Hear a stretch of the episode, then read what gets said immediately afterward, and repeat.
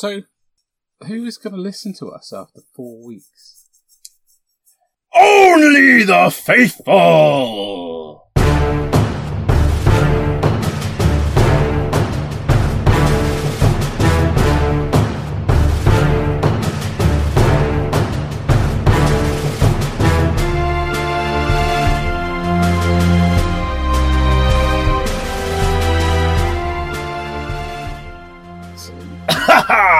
Good evening, Ben. It's exciting times, guys. I am in Ben's hobby shed, surrounded by stuff from when I was really young. because Ben is really old. ben, this is amazing. Look at all these books. It's, it's fantastic. I didn't even know you could read. No, well, it's a surprise to a lot of people. Yes. Or do you just absorb? Is there some kind of osmosis going on for Warhammer Hobby? It's amazing that there's a whole shelf of rules that I don't know anything about. Absolutely. Ah, rules are overrated anyway. It's okay. So, welcome back. We've been away for four weeks. We're very sorry. Um, but uh, I was ill, and um, what were you doing? Oh, yes, you had the interview. and Ben's got himself an awesome new job. So, congratulations, dude. Thank you, mate. That is good. So tonight we will go, as ever, onto the hobby desk. Um, quite uh, a lot of stuff has happened on the hobby desk, uh, as you would hope. Maybe you could even say twice as much as normal. Um, interested in that. Uh, then we will go into the Galaxy of War. Um, we were actually kind of looking for what we would talk about in the Galaxy of War, but we've got Kill Team, so thank you, Games Workshop, And in the nick of time. Oh, and Monopoly. Um, um, the Mortal Realms, nothing really going on there. Um, and so moving on. so the Mortal Realms, we've got Soul Wars, we got Black Coaches, we've got Nighthaunt, Stormcast, which are just Khorne in a different way, and um, and the magic as well. So lots to talk about there. Hail to the community and into the wilds. Ben and I are actually going to Geekfest tomorrow, so we're really hoping to find some actually interesting people for you guys to listen to instead of us just whittering on. So um, yeah, sounds like it's going to be a good one. I'm excited. I'm surrounded by cool stuff. Um, hopefully Joe's going to pop in with a hot drink at any minute. Yeah, but if she does, she might go on about the Stormcast with cloaks. Yeah, well, we're not having any of that. Let's shut the door. guys, we're going to wait for Joe and the refreshments, but you guys go grab some refreshments and join us on the hobby desk.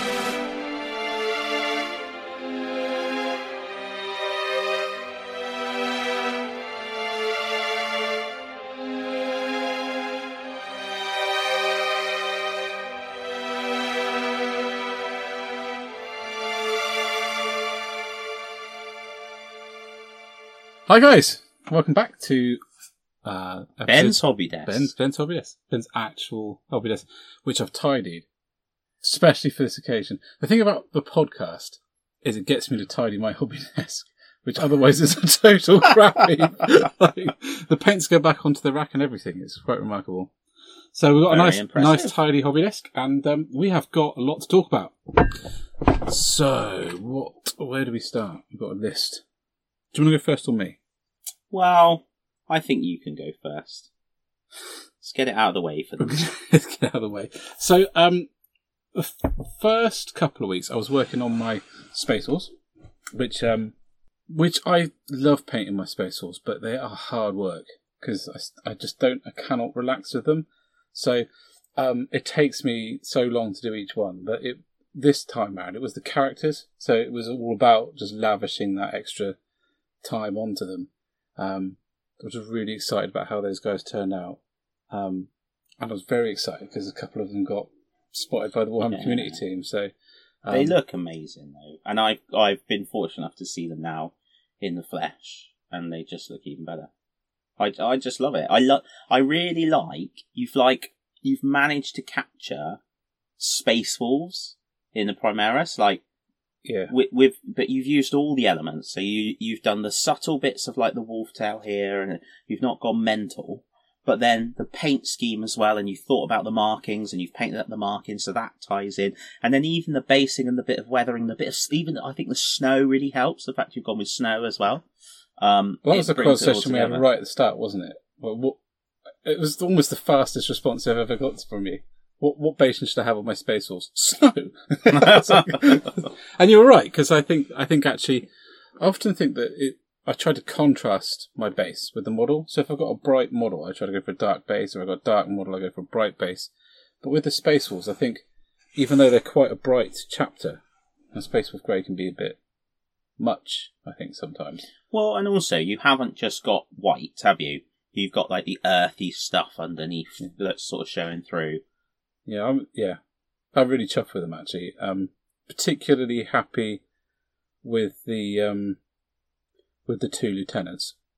And I had a had a shot of going doing non metal metallics, which um, so I thought the metallic elements on cloth and on like the, the banner, I didn't want to do them in me- metallic paints because that kind of doesn't make sense to me. So I thought it was a perfect opportunity to have, have a go at doing them, and they didn't turn out as catastrophic as I thought they were going to. Um, but I certainly got an idea of how much. It's kind of in a weird kind of way. It was reassuring that I had some of the principles there, but it was also a bit like oh, I've got so far to go. but that, yeah, so that was quite exciting. But you're you, so doing them. You've you know we've talked a lot about you. What color should you do this? What color should I? What color the markers? And as those things establish themselves, naturally, future ones will get quicker. yeah, yeah, Uh, that's something I really like about just collecting Khorne for it.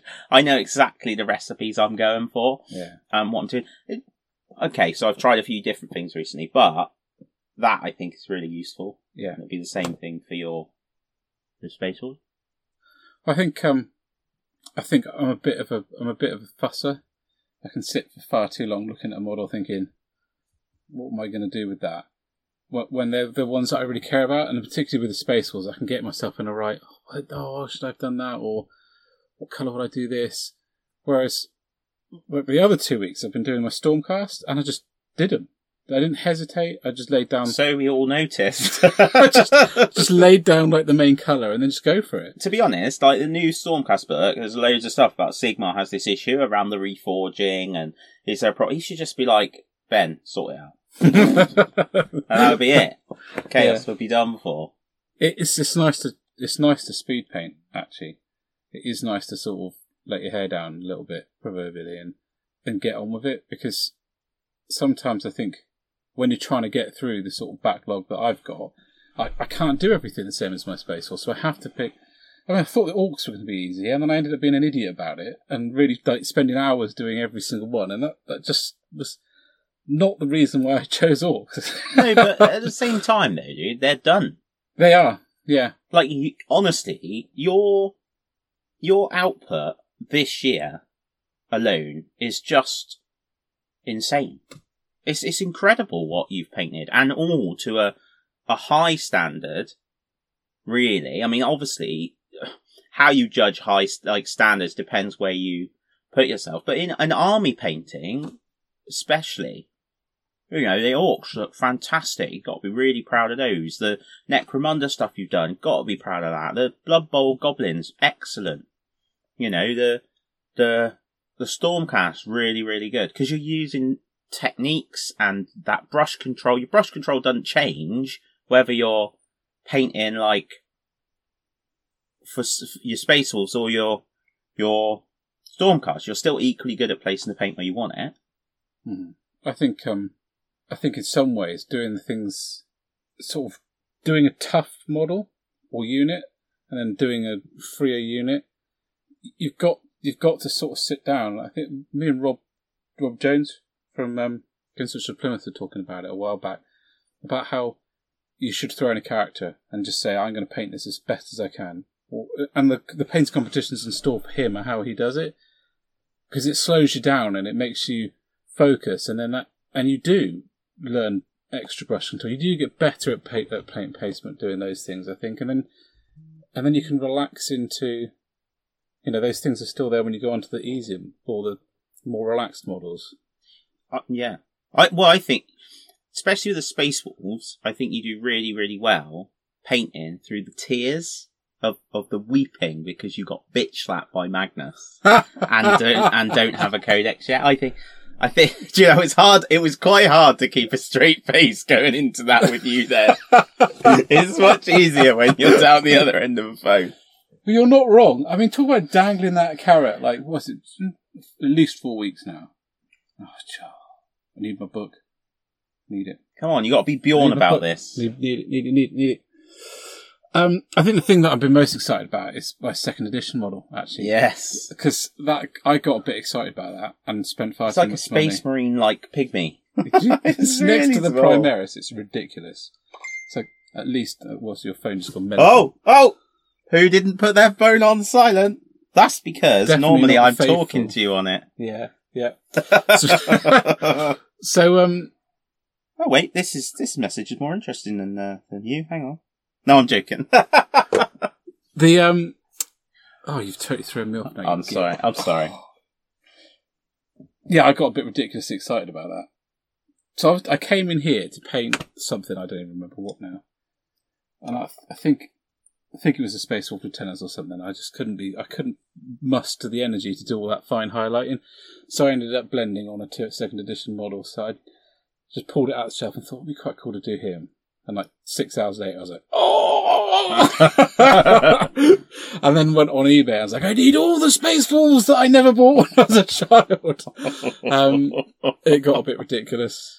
It did get a bit ridiculous. It turns out the plastic close combat weapon sprues are roughly the equivalent of Sigmar's tears in rarity. I, know, I think I think we might e- we'll have to do our first ever Patreon just to fund your close combat weapons sprues. but I've got them all now. So it's little things like the old Space Wolf back banners, like Ragnar's one with two banner poles, are flipping ridiculous to get hold of. I've got three Ragnar Blackmanes. None of them with the backpack that I wanted. so I ended up having to get another one off of one of the guys from the Bodmin Club. Um, I was very excited that he had both of his banner poles because I mean the the two banner poles on the second edition one is is so much part of Ragnar Blackmane, and it was it was going to come down to me modelling them, which would never have looked as good. So that was really exciting, and now I've got them all. I'm going to have to sort of shoehorn them in because to to do that second edition army that I never had but coveted so much as a as a kid, would it's kind of like a little dream. It is a little dream, I know. but I can't spend six hours on every flipping yeah, but you won't because it, you you naturally batch batch painting. painting Yeah. will speed that process up, and then getting used to it speed it up. You won't be thinking, "Oh, what colour should I do that?" Oh, and what were people most excited about? Uh, the whole model was the Goblin Green base. Yeah, I know. He's bringing me up. Flipping heck! I spent ages on this. They like the base. but no, it's it's quite a. I'm actually quite fond of the base. In fairness, looking at it, even against the other ones, which is which is so modern, it kind of has a way of holding its own, doesn't it? In a weird sort of. What's cool is uh, my overall impression of it was like, so if you were to say to me about painting one of those Space Marines, so that is the model that I famously dipped into paint, right? So, but if you were to talk to me about these Marines, I'd be like, oh, why, why would you want one that they're like really old and they're nothing like as good? But I've just seen him in on the shelf and I'm like, he is cool because he's still a Space Marine, Yeah, you know? he's like a mini space marine. Yeah, he is. Yeah, he is. He's perfect for the, they're perfect for statues. I'm actually thinking because I've got a spare sort of few. Yeah. Thinking of having like a couple on stat. Mind You haven't said that, move N- not anymore, you Not won't. anymore. not now. No, not after the statues we've just seen. So, Oh my days! That's so well. We should do that later, but that's quite exciting, isn't it? it's very exciting. Very So- exciting. I'm excited because it feels to me, from where I've been sat, that you've had a bit of a painting epiphany, like something like the the floors on the Silver Tower. They cogs and they move and they shift, and the rooms sort of. It's like you've come together, and there's been a a corridor that has downhead down here written on it, and you've rattled your way down it and knocked out my two favourite units in your entire corner. Yeah, so the Skull Reapers and the Wrathmongers have, uh, have Which appeared. I even remember the names of now. Yeah, because I talk about them so much. What's been really cool is I've I've genuinely enjoyed a little bit of experimentation on them, which is not like me at all. I'm very um, methodical and I just go boom, boom, boom. I'm using it. I even re- referenced it just now, didn't I? When I said about I love knowing what techniques I'm going to use. Yeah. But what I've really enjoyed, so the first thing and the thing I've enjoyed the most, skin tones. So, yeah. and but by no means, like I was looking, I was looking at the heavy metal different skin tones, and I was like, oh, so far to go. But I've really enjoyed doing it. I've Mm. really enjoyed having like the brighter skin because it breaks it up. Yeah. It just breaks it up. So when you're doing skin, which is for me is the bit I'd probably have to fight through the most. Yeah. It, it breaks up, and I and I won't lie. Like painting the darker skin is just a lot quicker and a lot easier. Um, and and then it's really nice. Like you told me about doing like the screamer pink glaze over the really Yeah. pale one, and I that use um, I use loads. pink glaze far too often. Well, I was listening to oh dear, episode thirteen or fourteen. Hey, go and listen to them both. You know, there we go. of Pro Painted, and they were talking about glazes and Yeah. skin and different glazes, and um, and I thought that that was really interesting. Actually, listen to the to their thoughts on it. So that was good. Um, enjoyed doing that. I'm really looking forward to bulking out my Reavers because because you don't have enough. No, well, I've got 36 Yeah, painted, clear- clearly not enough. not even close. Um, and and they they are all Caucasian skin, all the same skin tone, exactly the same. Um, and you were going to do little like. so I'm going to do blocks yeah. of others now, Yeah. which will be interesting. I think I'd do a re- go a long way to breaking up that huge mob, Yeah. like color wise. So that's the one thing is is the skin tones. So the next thing, I went back and tried out using my wet palette again. and- hmm. I I really enjoy it. I find why I like it is because I find like I get the paint to the consistency I want to edge highlight and it stays at that consistency for a longer period of time. So I don't have any shocks where I'm like trying to put it on and it's not coming off the brush and I just find that flow better and I've actually just yesterday received in the post my everlasting wet palette which is like a some kind of Kickstarter thing where I was just flicking through Facebook, and then the next minute I had about thirty-five pounds less than I had moments before. That's um, that's been something that's come out. Is it the red red something? That's the one. yeah. Um, lots of the Red Grass Games. Yeah, they're lo- called. lots of people pick that up. So So I haven't tried it yet, but you know, and and I think it's one of those things you've got to find what works for you. So there will be people. Well, there are. We know. You know, Tommy talks about um wet pack because he's not he. Well, in the interview you you have with him that he kind of gave, he wasn't that keen on them. And Tommy's an incredible painter. So there are Mm. people that are incredible painters and won't use one, and you know, no, no, and then. You know, but for me, I found it's brought a little bit more enjoyment to the painting process. So I'm like, yeah, I'm going to invest in that. So I've really liked using that and doing the edge highlights a bit finer. Um, doing the edge highlighting on the brass stuff, which I hadn't been doing. Um, and then there's the blood. So I started using that on them now. And, and this is all stuff like, if you'd asked me a couple months ago, I'd be like, no, don't bother with all that. Just get it on the table. And I'm, I've really enjoyed it. And actually, and the basing as well, doing the basing, which is putting, and if I get one of my Skull Reapers and one of my old Blood Reavers, I'm Mm. like, which kid painted this Blood Reaver? Because he needs a slap. you know, and they're not shocking, but they will pop better once they've got their base and the blood on. So I've loved that. It's the Orcs. They, the Blood Bowl Orcs, I think, did it. I Yeah. spent ages on them and I used the video, Duncan's video, yeah, and they're great, mate. You you, you not I'm not no holds barred. They're excellent. Like I They loved really painting are. those, and then like the Lord of the Rings orcs, and it's like it's almost. I was looking through my miniature shelves, and you get to the shelf where those Blood Bowl orcs are. It's like somebody else, and I it's, it's I think it's the enjoyment in the end. I I think it's changed. I think sometimes I always talk about this a lot of time, but you just completely ignore me. But sometimes it's different to paint something different. Um, and I you- don't ignore you. You do. I You get it, but you got so like you were saying just now, right? Your your sort of dream is to get those armies done, like that you would have liked from your childhood. Yeah, that's my Yeah, idea. because you're old and you want to kind of reconnect. Okay, so so for me, for me, my dream when I was growing up was massive battles yeah. of painted figures and not, you know, a little bit from there, a little bit from here, all thrown together. Like you don't, you don't get your socks and just wear whatever, do you? You, No, you match them up. Well, you do, but you're old and senile.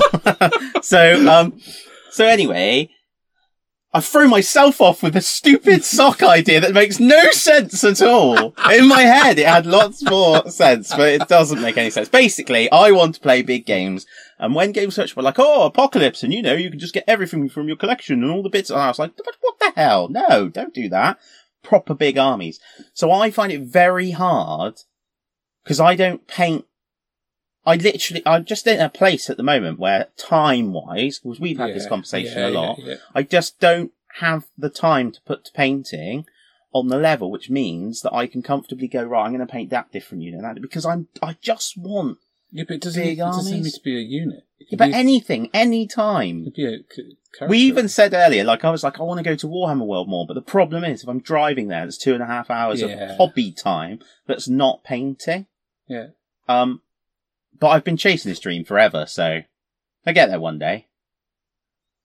Yeah, it is. It is a. It's interesting, isn't it? Because um, everyone has their everyone has their little hobby goal, that little thing that sort of sits in the back of their head that they just an itch that they need to scratch. That once they've scratched, I think you feel a bit more complete. Mm. For some people, it'll be a trophy at Golden Demon. For others, it'll be just a painted army. Um, I think your big chaos army is is a properly good goal. But if I was you, I think I'd be cycling through the different gods. That's all I'm saying. Because I think I couldn't. I couldn't. I, I've got a lot of respect for you because I could not have painted Khorne for a year and a half straight. I, I- couldn't have done it, mate. I'd by this point, I would. I would have got my Khorne red. I'd have stuck it in a like a makeshift mortar and fired it into that field because I wouldn't want to see that colour again. You've done so much of it; it's ridiculous. Well, the thing is, it's gonna, it's got broken up a little bit recently. So painting the Lord of the Rings orcs was great fun Yeah, because they are not red. but you taught me to army paint painting your orcs. Yeah, but these ones I went like a nit. That's the thing. It's getting that extra stage in. So what I really liked about Duncan's video for the Blood Bowl orcs Yeah, this is a good example. So, on my Blood Reavers, when I did the metal, I painted them lead belcher, I washed them agrax, I then went back in, covering most of the blade except the recesses with iron breaker, and then I edged them with rune fang steel because at the time that was as bright as you. that was as bright Yeah. as you could get, right? Okay. But then, on the gold, I would just do them Balthasar, Agrax, Sycorax bronze, or like over without the Yeah, edge. yeah, yeah. So what, what Duncan did with his metal is he went lead belcher, wash, and then just edged it with Stormhost silver, yeah, but really neatly. Yeah. And that looks so much better. yeah. I, I But actually, agree, you've knocked a whole stage out, Yeah. which you can then spend that time putting the edge highlight onto the gold. Yeah, So then you've got two things which look better for the same period of time. yeah. I'm I'm a big fan now of that kind of metal because I I used to do bolt gunning, bolt gun, wash with the black ink, and then literally only leave the cracks, go back in with bolt gun again, then chainmail, then mithril, and I've carried that exact thing over. And now I'll, I'll quite often paint it a flat colour, wash it, and edge highlight it. And if I want a lighter steel, I'll start with a lighter steel and Mm. use a different wash. And then if I want it shinier, I'll, I'll make put like a edge highlight on and then do point lights and and I find that that's so much less effort, but gets such a better result out of it because you're trying to make the metal look shiny. So why you don't want it to look flat, do you? And now it's Bloodthirster time. Oh mate, I'm on my Bloodthirster at I last. could literally not believe you hadn't done Bloodthirst. Bloodthirst. I just I couldn't. know. Well, I'm I'm just so I've Got done all the skin one now. That's all highlighted up and everything. You got an old metal one? haven't you? Just right there, behind your head, in that box, In here. on the, pl- the plastic bag. This yeah. thing? Yeah. It's proper ancient that. Whoa! Oh my goodness, that's not. Is that its wings? No, that's the wings off something else. Yeah, it is, but I don't have the original Goodness wings. me. Uh, In fact, the the axes and wings are off one thing, and anyway, very cool. But yeah, so the Bloodthirster, I've been using the airbrush a bit more on the Bloodthirster. yeah, but you've been using. In fact, his body's been cut in half as well. This is a full conversion eBay stuff that my brother got and I Oh, right. inherited. Um, Airbrushing. airbrushing. Yeah, you've been using. You've been trying to practice to get the airbrush into because I'm. I'm at the stage that you were at like ages ago, whereas I, I just put the base coat down and then I'll do everything else with another with another with the brush, every other color. Whereas you've been trying really hard to do more than just one color, haven't you? To, to the silver and the gold on one thing, all both. Yeah. Yeah, that's what I've been looking at, just to speed, A, to speed up, and also, like, on the Bloodthirster's skin, because the areas are bigger, trying to do the transitions with the airbrush. So Yeah. even like his six pack thing is doing the base coat and then using the airbrush on the lighter points, and then just going back in with the brush for a bit of edge highlighting. And you know that, again, there'll be people that are like, what? That's simple. And there'll be people are like, whoa. but it's just pushing it. And also, it was about time I bought a Harder and Steenbeck Infinity, the CR Plus. And I'm not going to lie, I would say probably 60% of that decision process was based on the fact it had a shiny red handle. um, cause it looks really sexy and I like it. so, but it is actually, thankfully, quite a nice brush to use. So Well, that's it's good. good. It's good. It's, yeah, it's one of those products where if you got it and it was crap, you'd be gutted. Well, yeah. Or, or rather, not crap, no better than your hundred quid one. Yeah. Well, I, yeah. I picked up the, um, the Minitaire Ghost tints as well. I'm really excited else. about giving those a go. Yeah, well, so far I've gone crazy with them. I've just used them on some rocks. In fact, that's another thing. This is your fault. You're just making me like a conscious, conscientious painter now. So I was doing the rocks on my latest Khorne, and I was like, so normally it's just um, dawnstone, whole rock, solid dawnstone, and then uh, dry brush astronomicon grey and dry brush white.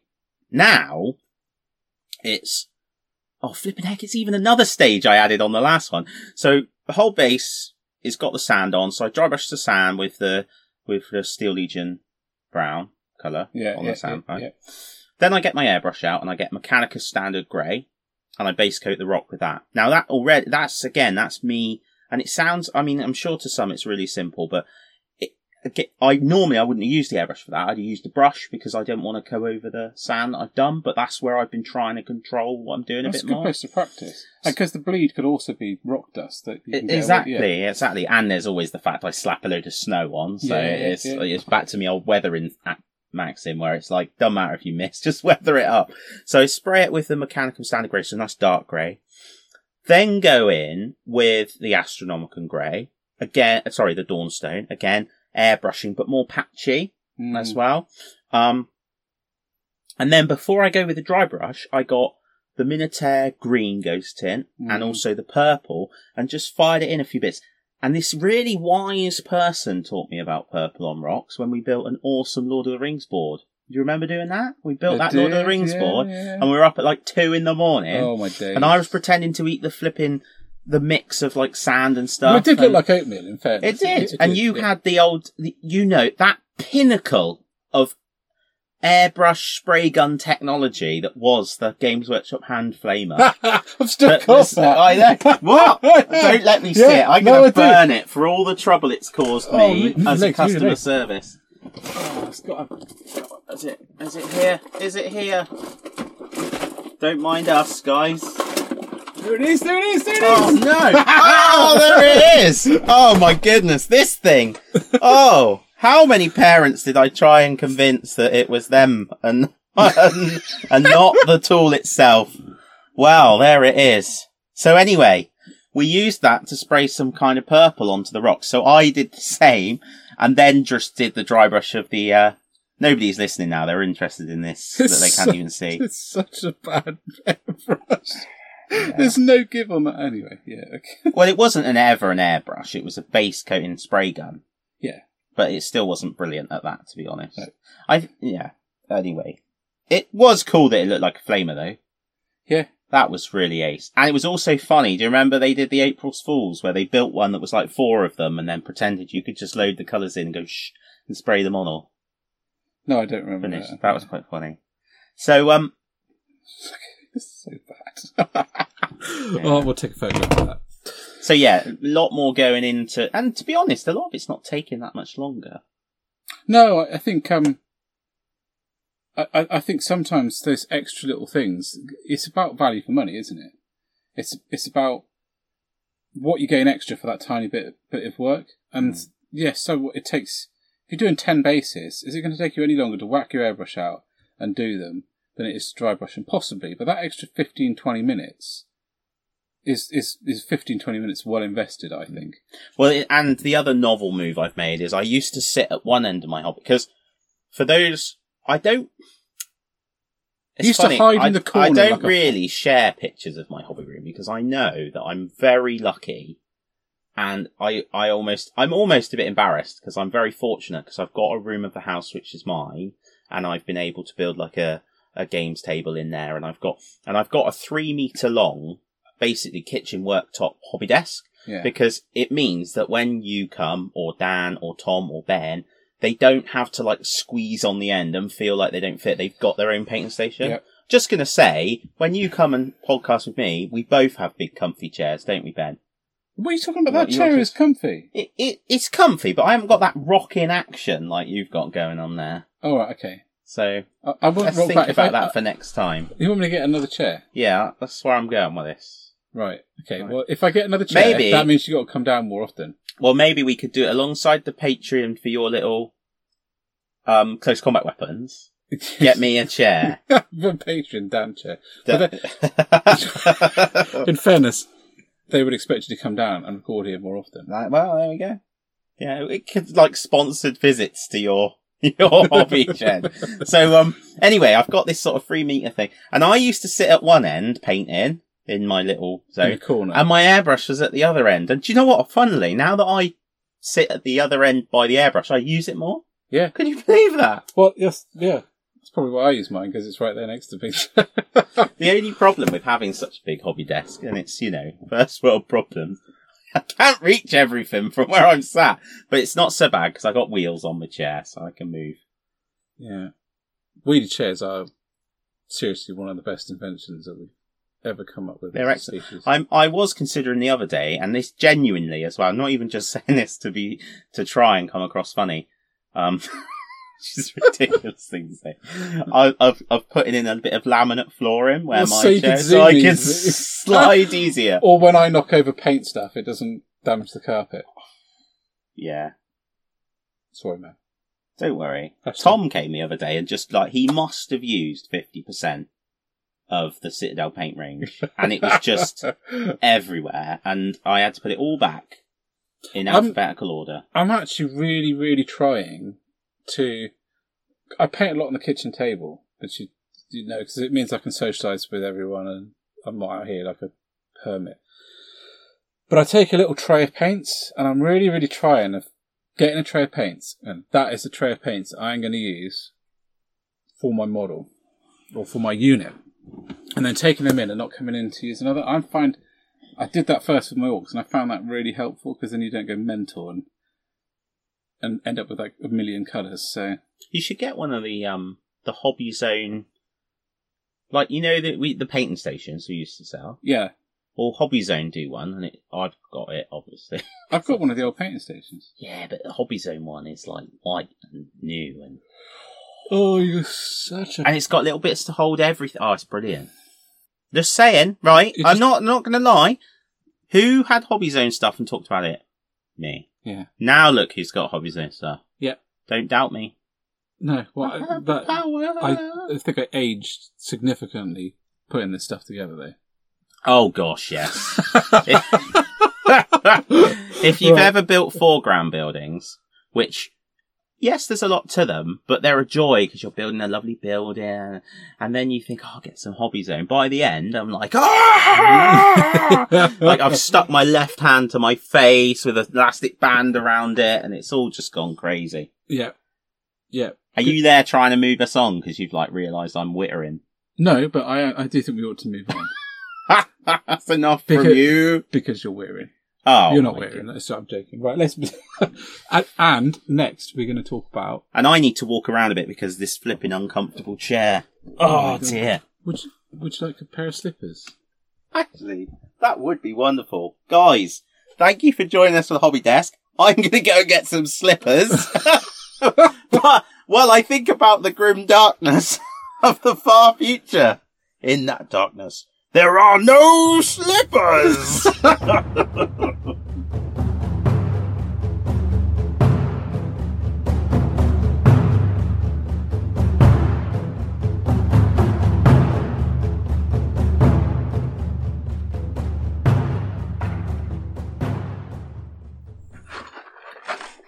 Dan?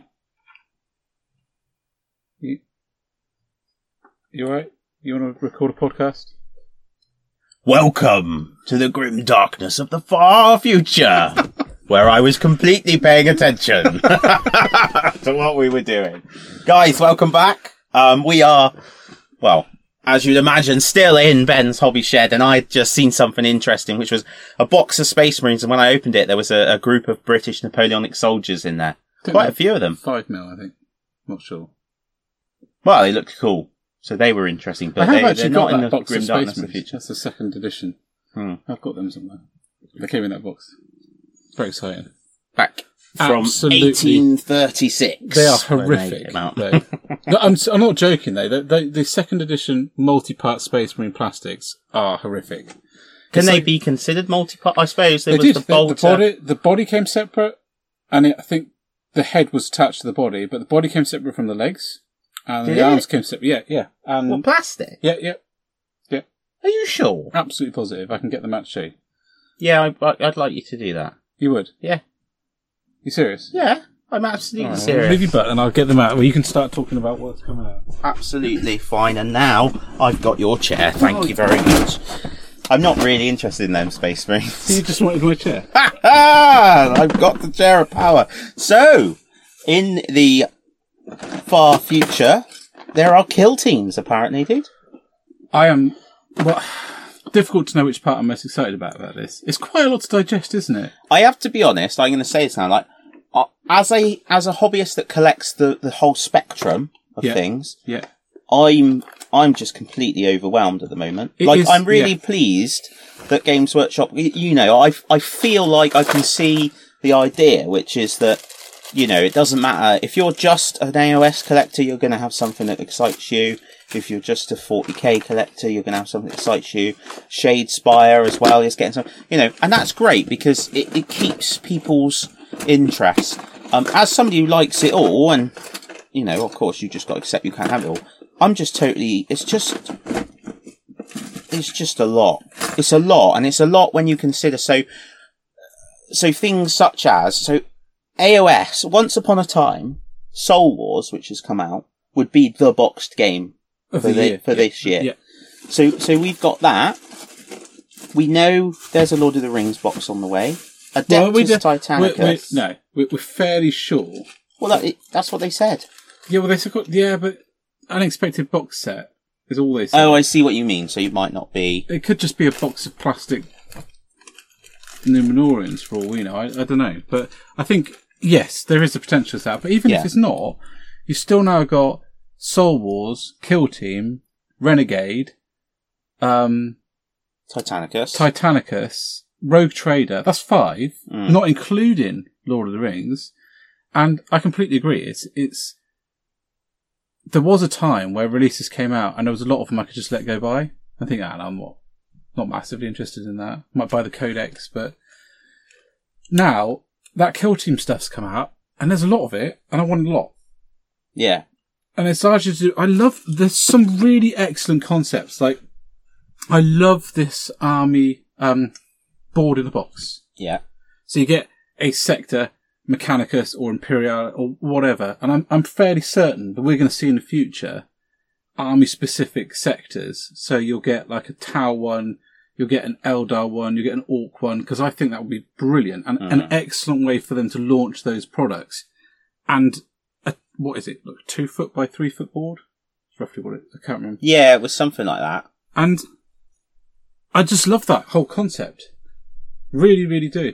But the box sets, I think my, there's a lot to digest, isn't there? Because it's a completely new rule system. It talks about alternating turn stuff. So it, it, I wonder how much it's going to be similar to Necromunda or Armageddon. Um, but there's advancement rules which have been taken from, I think, both the AOS skirmish and um, oh, what's the one where you advance with your little leader and Path to Path Glory. to Glory and um, the new Lord of the Rings battle battle companies. hmm So there's, there's such a lot of good stuff in there, good ideas that are, and it's it's a release that we knew was coming, but I never thought it was going to be that big. I thought it was going to be a book. When they said fully supported, it's a flipping. They've made a model case. Yeah. It's a kill team model case. It was ridiculous. They've li- it's not just fully supported. It is every well, it is. It's fully supported, and they've actually meant meant that completely. Um, I for me, it's the terrain. It's oh, that cathedral so stuff. nice. I just, I've always And I do love the statue. aspired. Yeah, yes, I do love yeah. statue. I've always aspired to have a proper city fight Yeah. terrain, and that is just amazing. It And is. what's really nice is it allows you to make very distinctly different um, sectors of your board. Yeah, I mean, you could get the Mechanicum sector box with the with the because I think it's going to be a card base like the Mm. the, the ones that they've already Which done. Which actually is a lot better than, excuse me, a lot better than I thought it was going to be when I saw the quality of it. Oh, the card ones. Yeah. yeah. I was. I've been really when they first released them. I was a bit like, oh, it's a card really. But actually, when I got them and had a look at them, I haven't bought them, but when I got them out in store and had a look at them, I, I was pleasantly surprised by how robust they were. And they've been out on the Plymouth board for a good month or two, and they didn't show much sign of. Well, it's very rough in there as well, so you know. I know. Rob can't look after anything. No. He's lucky he hasn't come into work found it up on bricks. But there they are, the um, plastic Ah, the Space Marines. So the you get the body and head are together, and then the Oh, legs, yeah, I see, yeah. legs are separate, and then you have the arms. Now, the head. The, for me, these were like a, a whole generation behind the Rogue Trader ones. The Yes. R- RTBO ones, as much as they don't like, there's not as much little details in these are better, but the posability, the you know, the fact that you could have the head facing in different directions, that the arms fitted, the bolt guns on these, when you get them in the hand, just they they don't fit on the body. You have to trim the back of the bolt gun off of them. Mm. It, it, it's not probably the worst product they've ever made. I'm and I will stand by that. Well, no, no, yeah, I stand corrected. The airbrush is being brandished at me, and that is definitely the worst thing they've ever made. but there we go. I've only got five of those. I didn't want any more of that. It's just a Ah, very cool. So yeah, the, the terrain, I really, really like the terrain.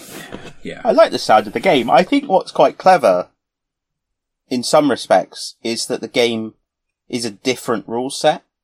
So it allows you to. So I was talking to Chris um, Goff. He came around the other day, and the thing that really his hobby thing is rule sets. He just loves trying out different mechanics and different ways things work.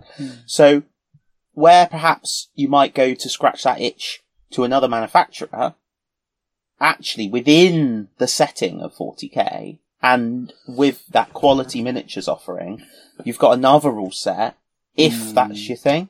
Um, but it sounds like it's going to be similar enough that you know it ain't going to blow your mind. Do you think it will replace Armageddon? Do you think Armageddon will just stop being supported? Is Well, it it, can you still buy it? I think it's. I don't know. Actually, that's a very good question.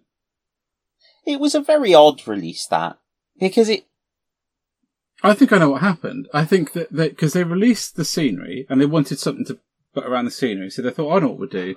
We'll release this rule set to go with it, and it'll be the kill teams. But what happened, and they've said as much, is the Necromunda guys or the Forge World saw the new scenery and went, "We have to do Necromunda flat out, and that needs to be the scenery."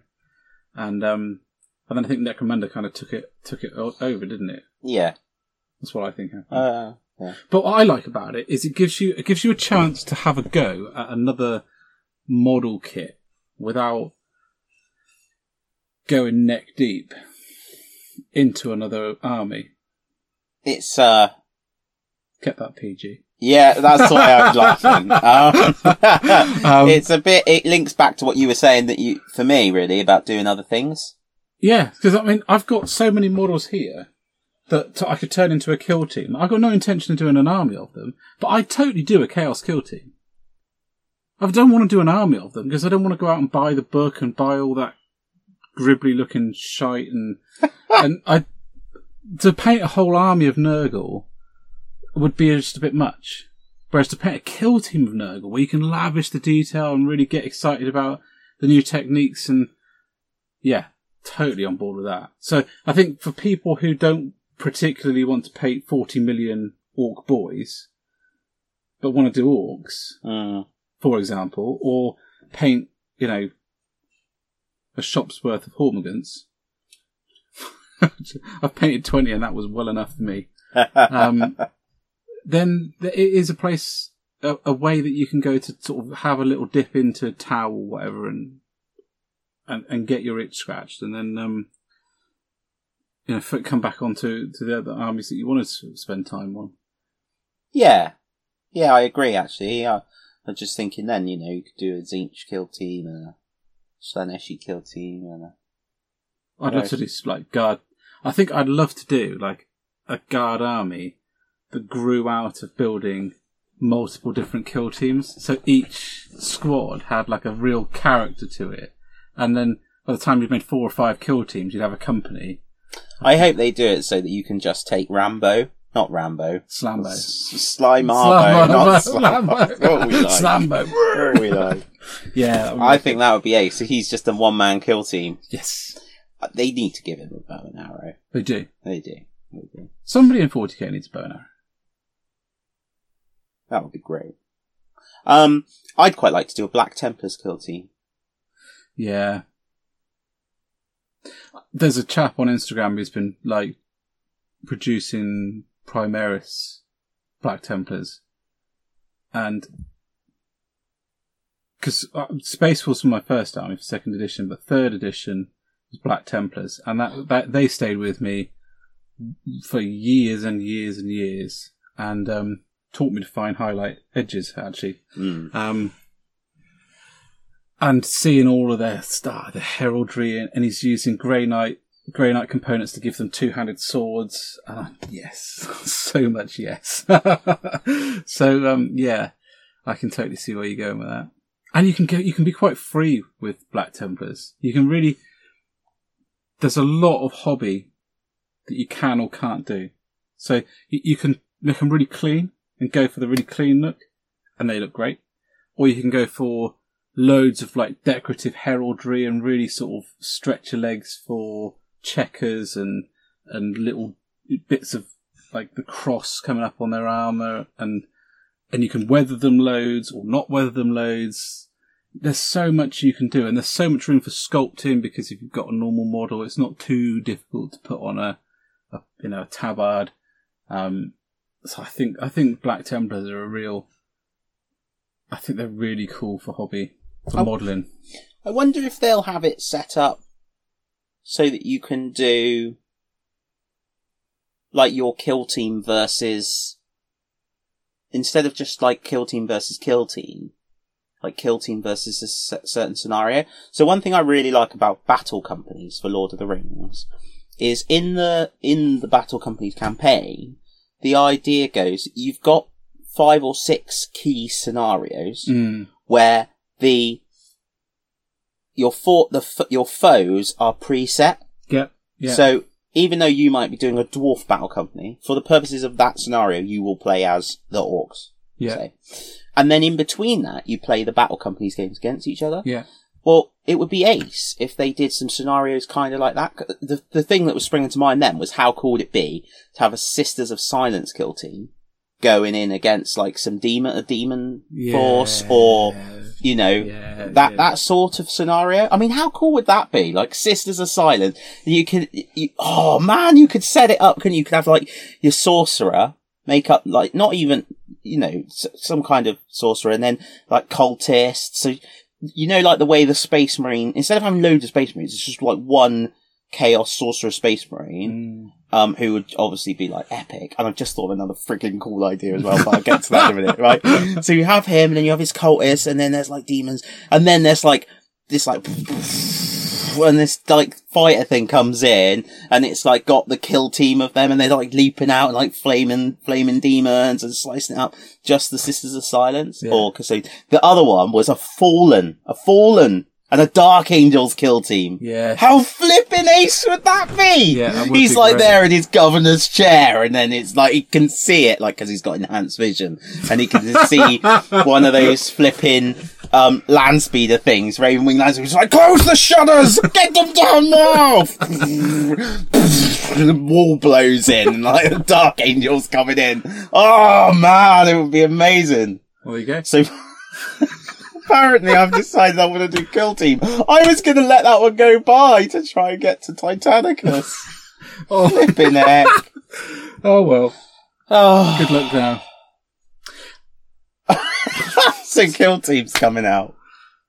I think I think we have to talk about. We, we do because we can't just be insanely positive about everything without looking at least at some of the drawbacks Of what? Of Kill him because All right, yeah. otherwise it's not it's not a well-rounded review of what we think is going to happen. But I think for When me, did we start doing well-rounded reviews of anything? yeah, fair There, point. there's only one well-rounded thing about us. the belly. Um, it's the cards, and I can see that being what I don't want it to be like, and we don't know yet really. And I know daily they're talking about um the different factions, but I don't want the factions to be like the Shadespire ones, like really restrictive nature to them. So they are a set of models that you have to conform to.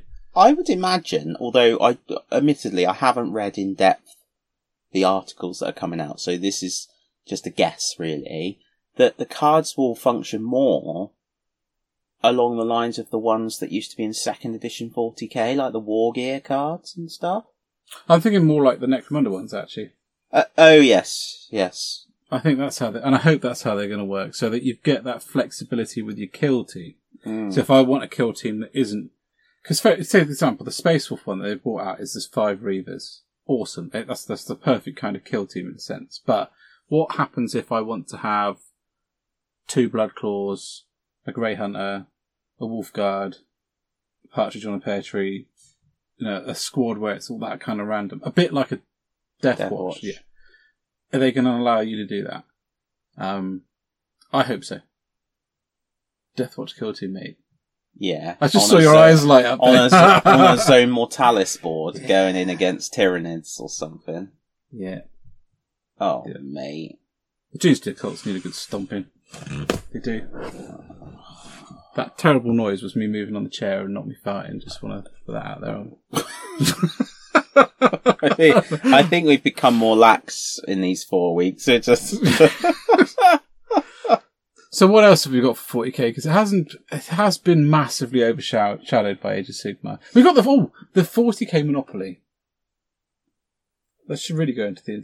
The look on your face says everything. That no, no. I mean, I, I, I hate Monopoly. Right. So the thing about that for me, do I want it? No. Will I end up getting it and then just to make me look silly because I said I didn't want it? Quite possibly. um, but more importantly, that is a game that is going to go and sit probably in the works with a whacking great sticker on it that says was completely extortionate. Then we put it down to something middling. Now it's really cheap because that's just how the works works. Because everything's like that. So it'll all be p- piles of it in the works and it'll be in Argos and it'll be somewhere else. It won't, won't be in Toys R Us. No, it won't be. That's, don't make me cry. Sorry. Whoa. I know, man. I went there. Whoa. It, that is a shame, though. I used to love Toys R Us. Yeah. But Do you know the reason why they failed? because it's too expensive. They didn't have a hobby section. Yeah. yeah. It's true. Yeah. Okay. That's good to know. So, um, Monopoly. My point being, it's going to be out there, and if it if it means that people that don't really know much about the Warhammer worlds pick it up because they collect, I don't know, different monopolies, or they're out and they, oh, that looks interesting, whatever, and then it draws a couple people in. Yeah. That's what I like. See, if I didn't know anything about 40k, and my kid, which he does, likes Monopoly, and we were in Toys R Us, and he's like, "Oh, I want to get Monopoly. I want to get Monopoly."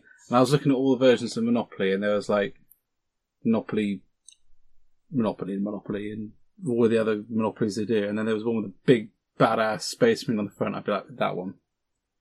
Every day of the week and twice on Sunday. So I can see what you mean.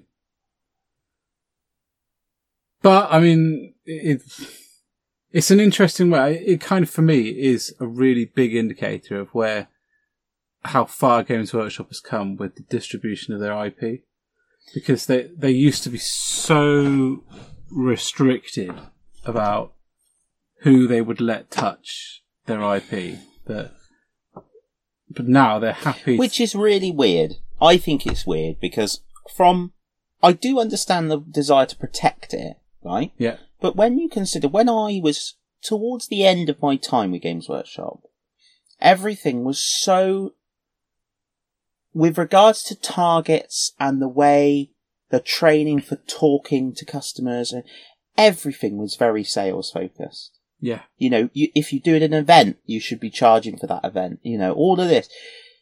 But, but yet, from the centre, the IP was being held on to. You weren't seeing anything like the products you see now for introducing people into the hobby. It's all a bit odd.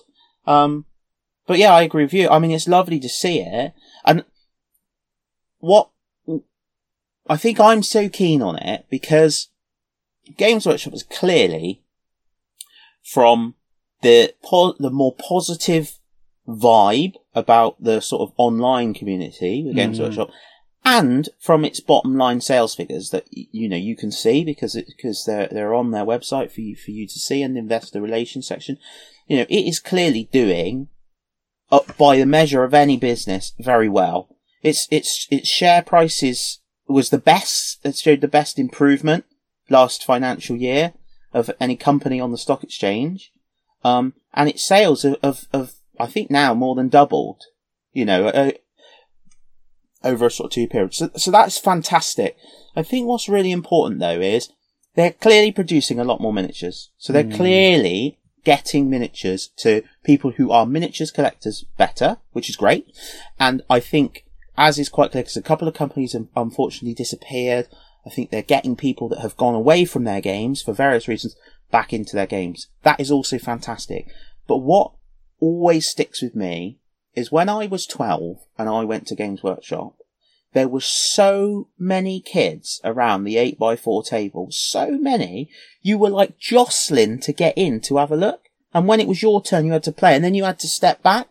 And could you, bo- you couldn't really browse because it was like, it was rammed with kids who, who then went on to be the generation who are being reintroduced now or doing podcasts in sheds, you know, in a box. in a box. So it's absolutely vital to my mind that they continue to push and why I really love all the new sort of ways into the hobby and mm. things like Monopoly and the computer games, things that, that hook people in Yeah, and discover the, the games. Because the, the, the truth is unless somebody tells me otherwise you know and I, vi- I visit games workshop quite often but games workshops aren't full like that anymore except on maybe big releases but you know every saturday was like that. Um and I don't know, you know, I hope that they look every week and the sales of those getting started products are just through the roof. And that was always our measure, just because it gave a good indication. But any, anything that drives people to discover the worlds of Warhammer, because, uh, you know, I remember we used to say, like, the get, the mission was to find all the people with the hobbyist gene. yes, the hobbyist gene, crazy collectors. Yeah. Yeah. And appeal to them. And they're doing a great job of appealing to different people. I wonder if that and- what you're talking about isn't just a reflection of the high street in general. But that's Oh, a, yeah, that's, yeah. A, that's a kind of topic, a whole other separate podcast, isn't it? So what? Where are we at? I can reach across to get to the computer. Shall we move on to the Mortal Realms? Yeah, there's the odd bit to talk about in there, isn't there? Yeah. We could, yeah. I think it's time for refreshments anyway. Yes.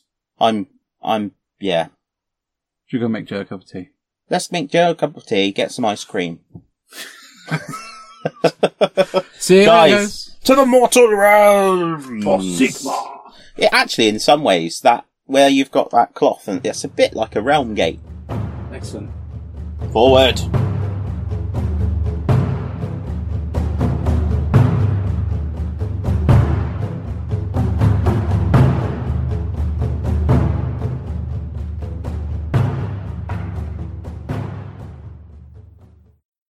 Right, guys, we're back. I have my cup of tea in a Space Force mug.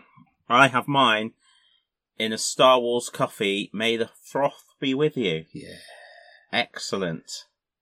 Good. That's a good mug. That I like that mug. Right. So, um, oh, dude, we have we tried. We did try to write down everything that there was to talk about that's come out in the last four weeks, and it's impossible.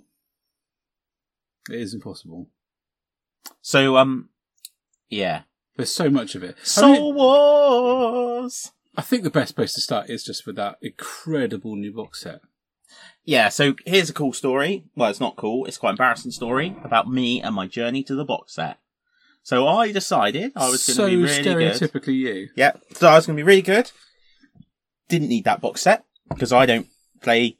Um, well, actually, I did play Stormcast a little. I don't, when, don't know where I was coming from with this idea, but anyway, I wasn't really playing my Stormcast. I got Khorne. Don't need it. Just need the rulebook. So I ordered the rulebook.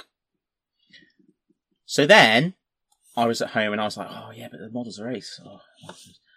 So get in contact and uh, change my order from the rulebook to the to the book to the box. Hurrah! Then I was like, oh, that's silly though. I don't need that. I don't need that. So Ben Chambers decided to order a box. So instead of ordering Ben Chambers a box, I ordered a book for me, for him to have my box.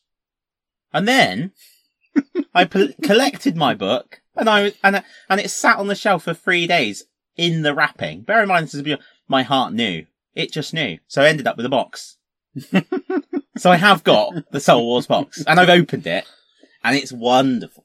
It is. It is wonderful. And now that I have painted the Stormcast like up to another level, I'm really chuffed because I can paint up the Stormcast. Get really excited. Use my Minitaire Ghost tints to paint the Nighthaunt. Oh, that's a good idea. Yeah, that's why I bought them. Is it? Yeah, that's why I bought them because uh, another thing I wanted to try with the airbrush. I think. Um, I mean, it started with Dark Imperium, isn't it? But it's very much in the same milk. They they understand that for the hobbyist, opening that starters kit is it's a real experience.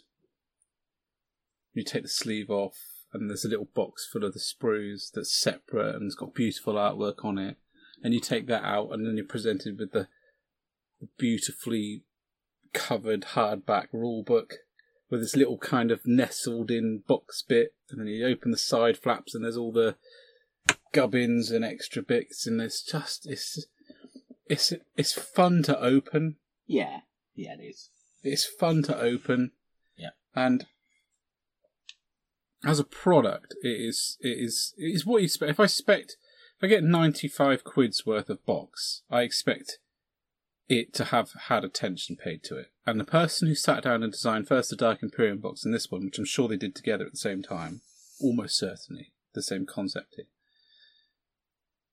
had had a really good vision of what it was to open up a starters box because I remember opening my second edition one and it was just a sea of little little sprues because you didn't have like a whole big one. It was just little sprue, Mm. you know, all the orcs, and there was so much in there, and it was so excited. And then you got all the sprues out, and there was all the punch out cards underneath, and it was just ridiculous. And I was uh, super excited, like a chipmunk on a can of Red Bull, and it was it's like over the hedge. Great film, watch it. Uh, it it was it, it was the same. Get the same buzz opening box like that, and it's the the rule book. I've only just flicked through it because I got I got mine today. Is everything I wanted from the last one. I was really disappointed with the last rule book. I got to be honest. I mean, Everybody knows If they've been if they've been unfortunate enough to go back and listen to the early episodes, It's garbage, mate. It, it's it's not. it's garbage. a poorly structured. It's a campaign book. That's all it is. Is a campaign book. It's poorly structured. Yeah, and that campaign find- was the first foray into the I don't care. Right, release the Right, campaign well, I tell you so- what. Let's move back to being excited No, about because it now. because it, it that lays the foundation for that. Because that book, I couldn't find anything. I wanted to find out about Stormcast. I just want to open a page and flick to the Stormcast bit. You can't do it. It, it is badly structured. It's a badly done book. In comparison, that is a work of art. It is filled with background. It's structured. I knew where I was in the book. Out of instinct, I just flicked to the pages. I knew where the rules were. I knew where the, the you know the, the campaign bits were, the, the battle plans. It's filled with gorgeous artwork. It's it's just it's everything I wanted the last book to be. And the article in the White Dwarf that talks about like how they wanted each page to make you feel Mm. by changing this, you know, the, the border artwork. I kind of didn't get it when I was reading it. I kind of, I got it. I got where they were coming from, but when I was flicking through that book, it just made sense. Every page in that feels different. It, it invokes a different kind of feeling about it. So, um, they were talking about this on the Stormcast um, podcast. Yeah. With the guys that do like layouts and stuff for the books. And one of the things I thought was really interesting is so so this page here. So this is what we're looking at is the where one sort of section ends and then the title of the next section is Factions of the Mortal Realms. And they were talking about how they they deliberately chose to take the colour out of the images and Mm. drop the images back a bit so that it was quite obviously a break Yeah. in the book to Yeah. the next section. And that was really interesting. I just, I just thought that was really interesting. And Um, totally what I'm getting at with Yeah, the, yeah. the psychology of this book. The person who's laid this book out has written it as this is the Age of Sigmar book. Mm. If you got nothing else but this and sat down with this for a week, you'd know as much about Age of Sigmar as most people. Yeah. And there's page like you're going through it. Sylvaneth, Fire, Daughters of Khaine, Idoneth Deepkin, there's pages for each of them. And it, I love it. I, I'm blown away by it. Yeah. Absolutely blown away by it. It is wonderful. And it would be impossible really to get across all the details of it um, in a review, to be honest. Because Yeah. there will be people. I will be reading that and coming out with tidbits for A long time. a long time. Look at that. Oh, look at that board. That, so that's what it's about for me. That's what it's about. yeah. You know, flick into a page and being blown away by it, not going through and thinking, "What is this page? What what piece of info?" I mean, I could get it down and we can compare the two. I really like the um the little 18 page rules booklet as well that Yeah. comes with it. I think that's really good. I found that weirdly easier to navigate than the four pages from before. It does. I think because part of it's just It's a the book. way it's done. Well, it's a book, and also like things that are in boxes and boxed out are much more obvious Yeah, yeah, yeah. um, because there's less of a need. Like, I suppose with the four pages, it was almost like crammed on. Yeah. So simple things like the terrain. Oh, this is funny as well. So I bought the new scenery dice, Yeah, right? And my initial reaction, I was really grumpy. I was like, why use symbols?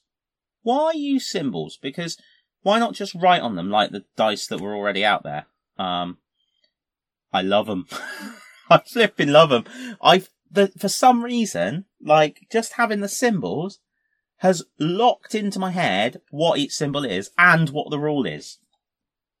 I, I don't That's know why that is, but Well, I just seem to have retained the the information about those things.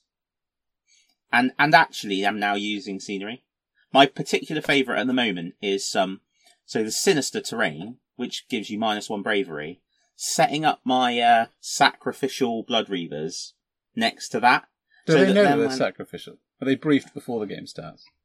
They are there for Khorne, whatever he brings. So then when my warrior priest blood sacrifice some and they have to take a bravery test, they get that much closer to dying off to get me a point, an extra point. At which which sum- summoning, oh my goodness. Do you know the best thing about summoning is the furniture? No, that's That's that's a different video. Does that make any sense? it does. it If does you if you you, watch yeah. Hero Quest, yeah. Yeah, good. Okay, Yeah. so moving back. So the It's best thing about summoning, summoning, summoning, Summoning. summoning, is that the collecting of miniatures thing. Yeah. Because I really like the mortals, but in the previous edition of the game, definitely the demons held the upper hand. Right? Gameplay wise, yeah. Yeah, and I quite wanted some demons as well. But now I can collect a mortal army and just summon in the demons that I need. Do you Give me a reckon that'll give you give thing units like Kairic Acolytes a new lease of life? For, Quite for- for possibly, Siege, yeah, because 'cause Because you they're gorgeous models, Mm. and I think that they got kind of shelved a little bit because so many of the other units are just better. Mm. So it'd be nice to see them out more because they are really lush models. Mm. My spawn made a reappearance because he can die. Excellent, excellent. And endless spells. Well, that box, that box is weird, isn't it? I mean, there's a lot, there's a lot good, good weird, but weird. It's, it's not a Games Workshop box. It's clearly designed differently. It doesn't yeah, make it's sense. odd. It's got a little handle. It's got a handle. It's, it's the it's- bag inside is yeah. different. I don't know what I don't know what their idea is with it. Whether like, because in a in a way, you uh, almost feeling like you could put your books in it and carry all your books in that box. To Maybe. I don't know how, how how robust it is, but it's made out of Mm. corrugated card. It's not it's not flimsy. No. And that bag, what's going on with the bag? it's just random, isn't It's it? got like a little push fit sandwich bag thing in it. That's it's very nice, but Maybe it is for sandwiches. maybe some idiot would cut the top off and make it completely useless. Don't. I'm so flipping annoyed with myself for that. I just thought it was. I don't know whether I'm more embarrassed by the fact I did that or about how upset I was that I'd cut a bag. Right, no, it's, it's I can uh, I can relate to that because I tore the box open. I know, you were and I gutted. got I I was could see gutted. as well. And then Joe Joe was like, "It's just a Jo- box." Joe was like, "It's just a box," and inside, Get I out of my could see screaming inside. It's crazy. Oh, it was crazy. Oh, So, I, yeah, it's I love it, mate. I've really enjoyed. I've played three games now, so I've, I've no, no. You're, Ben's waving four at me because I have played four games, um, in July. Actually, no, he's waving for me. He is right. I have played four. I know you I've told me earlier you played four. I played five altogether, but one wasn't Age Sigmar. I know you told me that earlier as well. Oh well, there we go. so so listen, moving, man. moving on. so I played four games. I've really enjoyed them. The first one against Dan Wasley, I was just a muppet, very Khornate muppet. I burned all my objectives and then lost the game because it didn't quite count up what I was doing. You So that was a bit silly. Um, then I played Stukar with his Nighthaunt. That was great, playing 2,000 points against 2,000 points Nighthaunt. To be fair to him, like, he was completely new to his army and I just about won. So I can see me getting a slap in next time we play. Um, and it only came down to a dice roll and he rolled a one. So, um, but good game nonetheless. Uh, certainly summoning played a part in that. Um, then I played Ben Chambers and his Nighthaunt and that was just hilarious, man that was the endless spell. That's when endless spells came, and I and I got to see them, and um, it was fantastic. It looked like on turn two I was running away with it until a giant pendulum swung in out of nowhere and cut in half five blood reavers and my general. but the best bit was, from a cinematic point of view, that then gave me enough blood tithe points to summon a load of blood th- blood letters Yeah, which was just ace. So yeah, that was that was ace, man. The, the, pendulum just looks fantastic. So that was really cool. And then I played Dan uh, Wasley, really impromptu game. I was off work yesterday, and um, Harriet had just gone out, and I was like, I fancy a game. So I rang him up, and he was free, and we we got a quick two k game in in a couple of hours. Um, but we played. It was called Total Commitment. So I'm merrily getting out my Stormcast because I decided to use them because um I've the new book I had the new book um which is gorgeous, and we'll get onto in a minute. which is wonderful and uh I wanted to use the Hallowed Knight rule. So I'm getting out of my Stormcast, I get the Celestant Prime, and I'm thinking, yeah, I'll be up in the sky and I'll get all my power. And then, um, you know, I'll bring some Retributors down. And then total commitment. Anything that's set up off the board dies immediately. So you can't do that. You have to set up the whole army on the board. And I was like, oh damn. So anyway, there's four objectives in the Does corner. that count summon summonable demons? Uh, no. It's a shame. So, um, the four objectives in the corner. Dan's first endless spell was to put the the chain things, whatever they're called, um, shackles, in the middle of the board. So basically, we just had a big circle fight around the outside, and again, really good game. Um, victory to the forces of uh, of Sigmar on that one. That was good. So Ender spells are going to take a big part. You think? Hang on, I just have to go back. Okay. The the Celestant Prime Hmm. He got shot by 20 Sisters of the Watch and 20 Glade Guard and charged by Drycha. And he not only survived, he turned around and beat Drycha into a pulp. he was a legend. Right up until I charged the Sisters of the Watch, forgetting that they have a special rule which lets them shoot something that charges them. And then he died. These things happen. Anyway, endless spells. Back to you. They're going to be a big part. I think. Actually, the Stormcast ones look amazing. I'm not so keen on the whirly hammer thing. No, that's a bit weird, isn't it? Well, I don't think it's helped by how it's painted. I think it would look better if it was painted ethereal, the whole thing, yeah. rather than having like the physical hammers look like they've just been swept up off the floor and blown around. It's like I kind of tempted to put like a cow in there and stuff like that, like out of Twister. That would be great, wouldn't it? so good. The little arcanum, the little All the little dude running, sort of. Yeah, yeah, hands in the air, would be sweat- great, like-! Love it. He's famous now on the Stormcast comic thing. Um, what's the what's the comic thing called? Role models. That's really funny, actually. It's brilliant. Yeah, Yeah, yeah. The really Dryads. Have you seen that one? The recent one with Dryads. No, I haven't actually. I will. It's great. You know the silly Stormcast. There's two in there. There's the female one, Yeah. and then there's the the male one that's a bit like. And he um he's chatting away, and he's like, "Hail, Sylvaneth! We shall fight against Sigmar. Ah, a quiet one I see." Well, not against Sigmar, for Sigmar, a quiet one. Oh. And then off in the distance, there's two dryads watching him, and they're like, "This is really insulting on so many levels." And he's just talking to a tree, normal tree. It's fantastic. So, um, but but anyway, yeah, the Stormcast and the spells, the the comet that has crashed into the ground. that's ace, isn't it? It's amazing, a lovely model. Really want to get You got it? them. No, No. I No. really want to get them, three of them, for the Gifts from the Heavens, which is the one where the objectives come in Yeah. partway through. That'd be great. And it's pretty cool in the game as well. So when it comes down, it has an area of effect that goes out to 10 inches Mm. and does mortal wounds. And then while it's down, for the rest of it, it goes out five inches and it's going like vroom, vroom, vroom, and mortal wounding people. Really like that. Although, frustratingly, and almost certainly deliberately, it's five inches and not six, because I thought if you crash that onto an objective, then you've got to be within six to contest an objective. But if you were in six, it's just going. Can you nullify it? I, th- I think you can just dispel it. Yeah. Okay. Yeah. I've got a lot to learn with the new spells.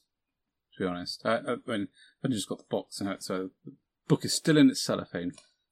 my favourite um description for the end as well as today was that um Rob, Rob Ellis was talking about it on um on Pro Painted describing Ravenak's gnashing jaws as as that giant Pac-Man thing.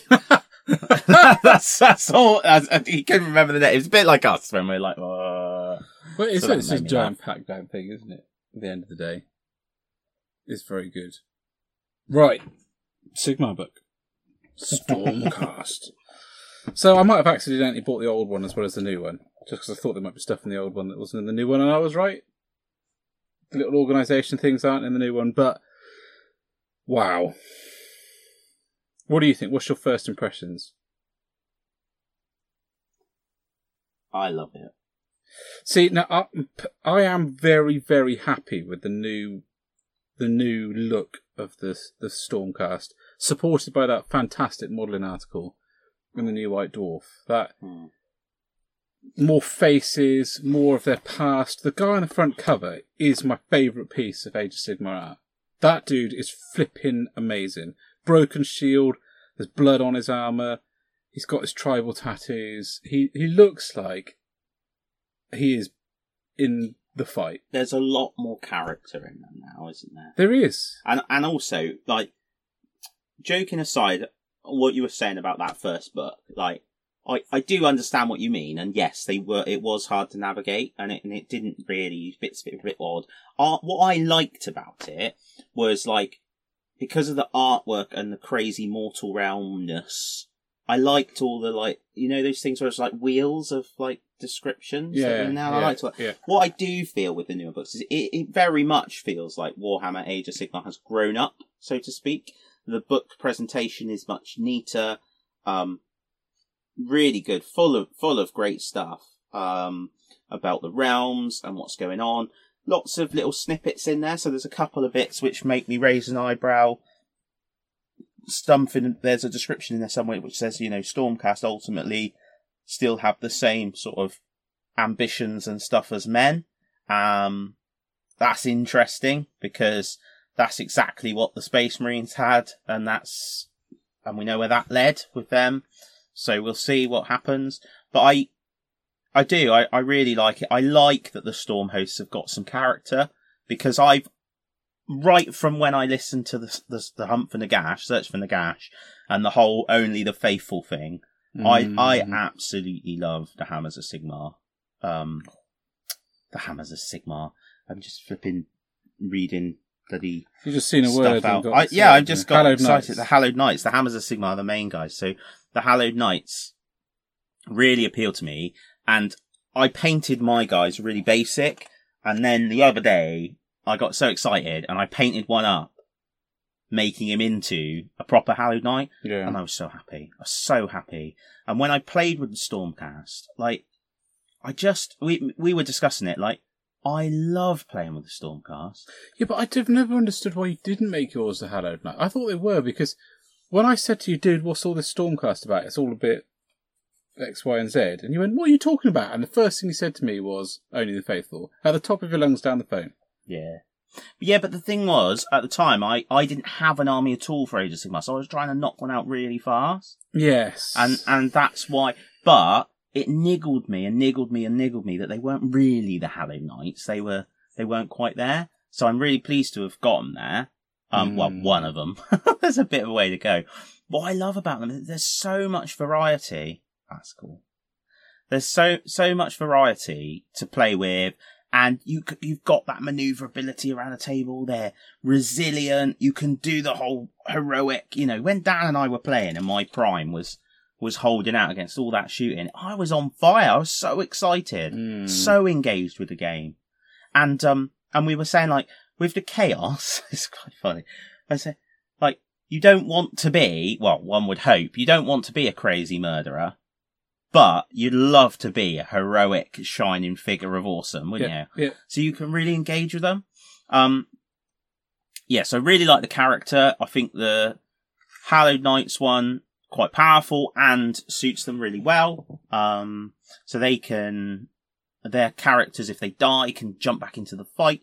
So that's pretty cool. There's some cool upgrades and abilities. The nice thing is that Tom wants to do a storm host and he wants to do, um, I can't remember which ones they are. They're the blue ones. Um, Well, as it happens, because I have the book the here. Tempest Lords, possibly. I think it could be. Da, da, da.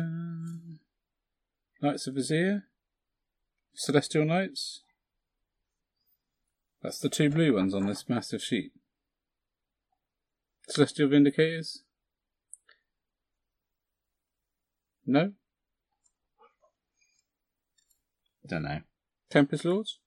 Tempest Lords. Yeah, it is the Tempest Lords. Yeah, he wants to do those. Hmm. which is ace. So, um, that's good. And- there's a lot more in there about, like, the flaws. Hmm. So, like, if Sigmar takes a personal hand in the reforging, he can overcome the flaw. Can he? Yeah, so that that's not the problem. The problem is that how many have got to be reforged. I mean, it's it's, it's phenomenal amount that are dying and getting reforged and dying. And actually, some of them there's a, there's an interesting bit in in the background where there's like these soul bridges and Stormcast that recognize that they have either done something that is undeserving of a Stormcast and ended up dying, or are so sort of shattered in mind that they they you know if they were reforged it would be a bit of a mess. Give up the remainder of their soul stuff to maintain these like soul bridges that take the souls or guide the souls of the slain Stormcast back to the an- the anvil of apotheosis. Really, that's quite a nice piece of background. Yeah, so there's there's some there's some real depth in there now. I love these these Dracoline things, Dracolines. I just think they look fantastic. Yeah, they do. I really like them. So much movement. Um, really cool in the game as well. So if you put your hero on one of those, they can pile in an attack if they're six inches away.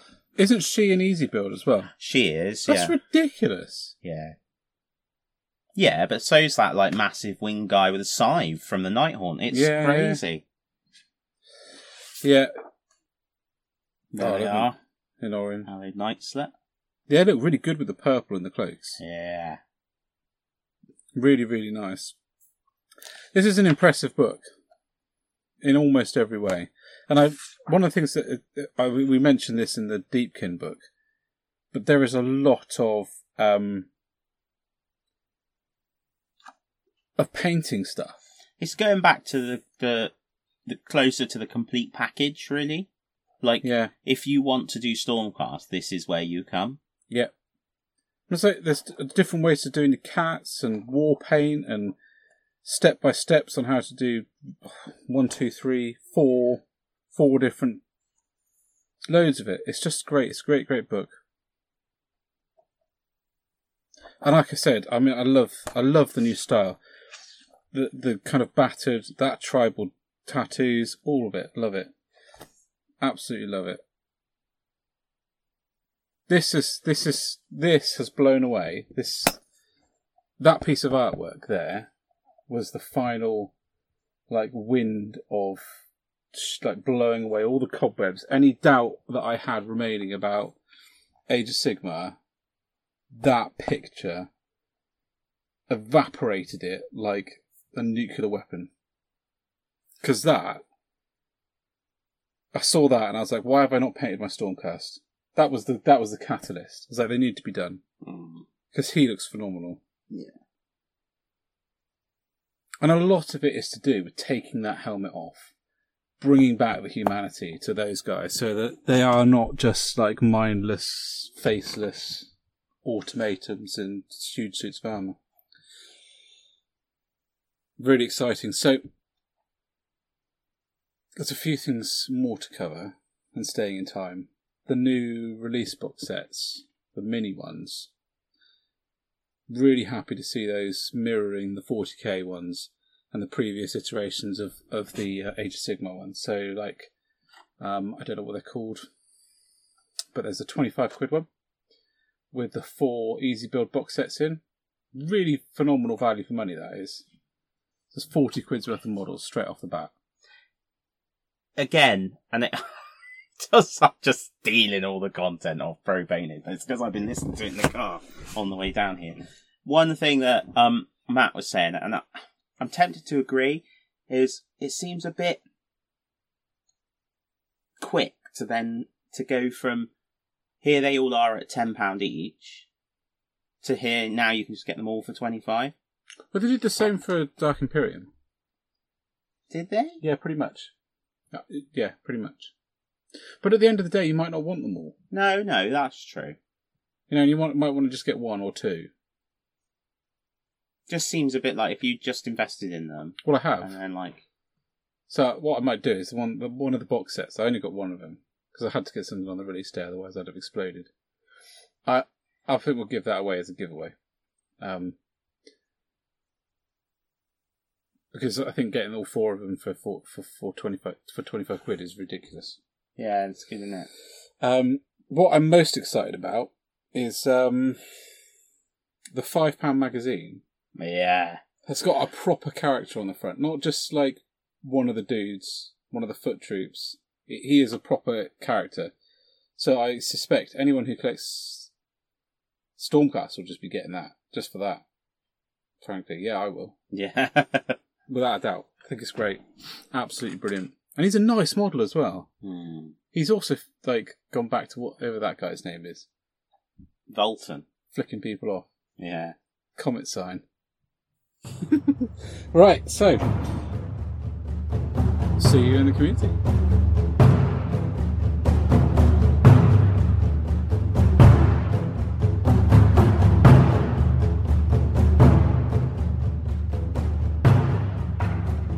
While Dan's eating his ice cream, uh, welcome Nom to, nom nom welcome to the community section, guys. Um, so we thought we'd record this little bit because I think talking about events is, is part of what this is about, and we're going to be at Geek Fest tomorrow. It, we thought we'd go go through what else is coming up, and also because I am really keen to shout out at least two people every week, and that that can get really tough because I mean I've got a list here, Dan. They're the people I'd like to shout out. We can't do all of them and do them all credit. we can't. There's about eight, nine people, and I'm adding to it every single day. So what I'd like to do is start with um, a chap called Northfjorder. Oh. Northfjorder is a guy um, who I met at Golden Demons. A really nice chap. Um, and his stuff is what I love about it is it ta- he takes models in a completely different direction than I would. Anyone that I know would. I mean, he's he's just his ideas. Like, for example, the um, my my favorite of, of recent times is the one he entered into Golden Demon was um, I'm trying to find it on here for you, but uh, is that him? No, that guy. So he's a rogue trader in different bits of um, of power armor, Oh yeah. just like the kind of old Space Marine That's cool. renegade space marines from Rogue Trader, um, where you know, there's the two guys sat in the in the in the bar with like bits of dodgy power armor on. He really reminded me of that. I think that is superb. Um, that's the sort of thing I'm talking about. He he just takes things in a different direction than I, I think anyone does. Mm. Um, oh, the Genius to the Cultist and Reeve armor is, is another great example. So, yeah. um, so I, I would really recommend you guys go and have a look at him. Um, North Fjorder, um, fjord spelled like a like a fjord. So um, F J O R D E R. Because I think his stuff is. I mean, look at that dude. He's he's got a um, fire slayer on top of a, a Thunderwolf and just just works. It's absolutely brilliant. So yeah, have have a check check him out. And um, shall I just pick one on this list? Maniacal. Right. I'm really impressed with this guy. Um, because he does really, it's called Miniacal. Um, it runs a YouTube channel as well as a painting, um, thing on Instagram, but he does really good videos that are, there's no paywall and they are really, really good. His new non-metal metallic video is excellent. Um, it's technically excellent and it's funny. Made me laugh out loud like a couple of times. Um, so, and I started watching him because of that, which is em- nice, isn't it? Champion for Black Templars done in, in non-metal metallic, and it's a really nice bronze effect and a shiny black. So he does some quality stuff, and he does quality videos to go with it. So I think he's he's well worth a look. So that's my two. Do you have any ones you wanted to talk about that crossed your? Only just to push people back towards looking up the mighty brush again, Yeah, because that's just out of this world. Like Raptor, th- that Raptor army is absolutely awesome. and growing like a Yeah, at a I know. It's the speed. rate. It's the speed. So yeah, uh, that's absolutely worth checking out. The Mighty Brush. Um, and the other thing, randomly, and they, they certainly don't need any shouting out, is Warhammer community. this, um, this week particularly, Eddie and Martin did an article about getting armies done quickly. Oh yes, I meant to talk about that earlier. Yeah, Yeah, painting so hacks. I really liked that, and I, and in it, it just speaks to me because I just think army painting is a skill in itself, yeah, and and a really important one, especially in light of how much stuff is coming out right now. You know, you want to be getting stuff done. Yeah. So, yeah, check that out as well. I think really good. I really hope that that becomes a, like a regular Yeah, yeah. So do I. because I think it's great. It's, it's a really sound article. Um, good. So let's go on to the calendar. So obviously we'll put the links out to Northfjorder and, and Mini Article. Of course. Um, podcast wise, you've been listening to Pro Painted. Like, well, if I talk about them anymore in this episode, people will think I'm paid. yeah, It's because I hadn't, I hadn't listened for a while, as I was catching up on my audiobooks. I was finishing off listening to Mechanicum, Mm. which, by the way, oh my goodness, yeah, yeah, yeah. Yeah. I flipping love that. So I happened to have listened to the last few while a, a Age of Sigmar's been coming out. Um, and what I really like is the, the chatting about the different army projects and approaches to painting. You know, listening to the, the thought process going into some of the armies. yeah. It's ace. It's really good. You know, and it's such, it's so well rounded because you've got, so Matt takes part in like the gaming side of things as well as being a really good painter. Rob's doing his Bellacore, which is really exciting. Um, and I, yeah, I just can't wait. Uh, and Ian's knocking out different things left, right and centre. So it's just really good, good to listen to. And I, and I always pick up like little snippets and stuff and ideas. I I find the only drawback with Pro Painted is that um, when I'm driving, I need to take notes, Yeah. and I can't.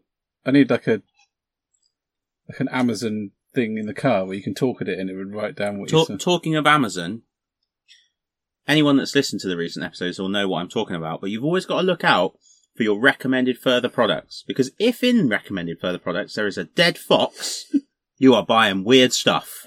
Yes.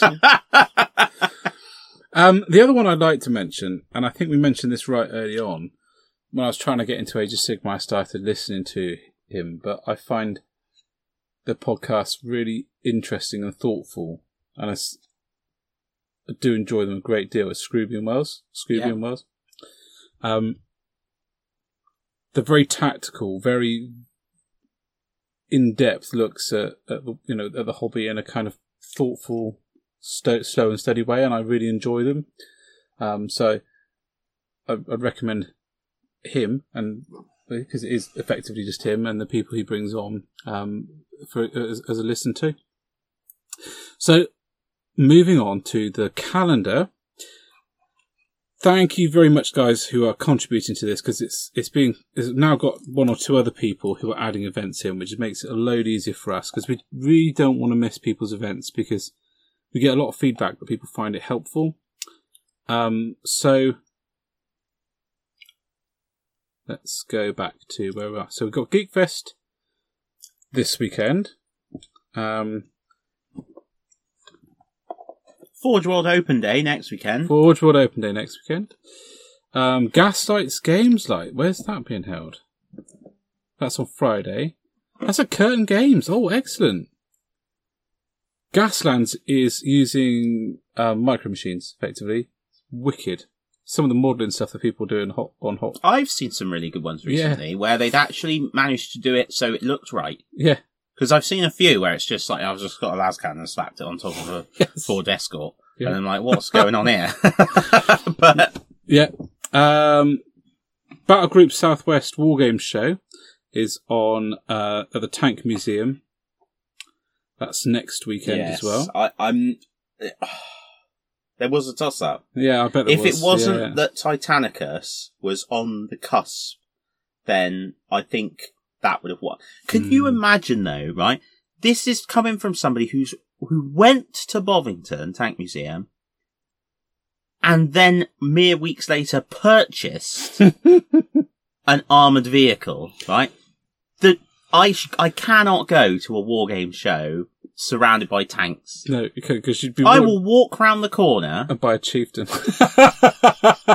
well, it's it's gonna it's things like you, I can see what would happen. I'd come in, and there would be King Tiger, Warlord Games, That's it. Bolt action. Everything. I'd have loads of it.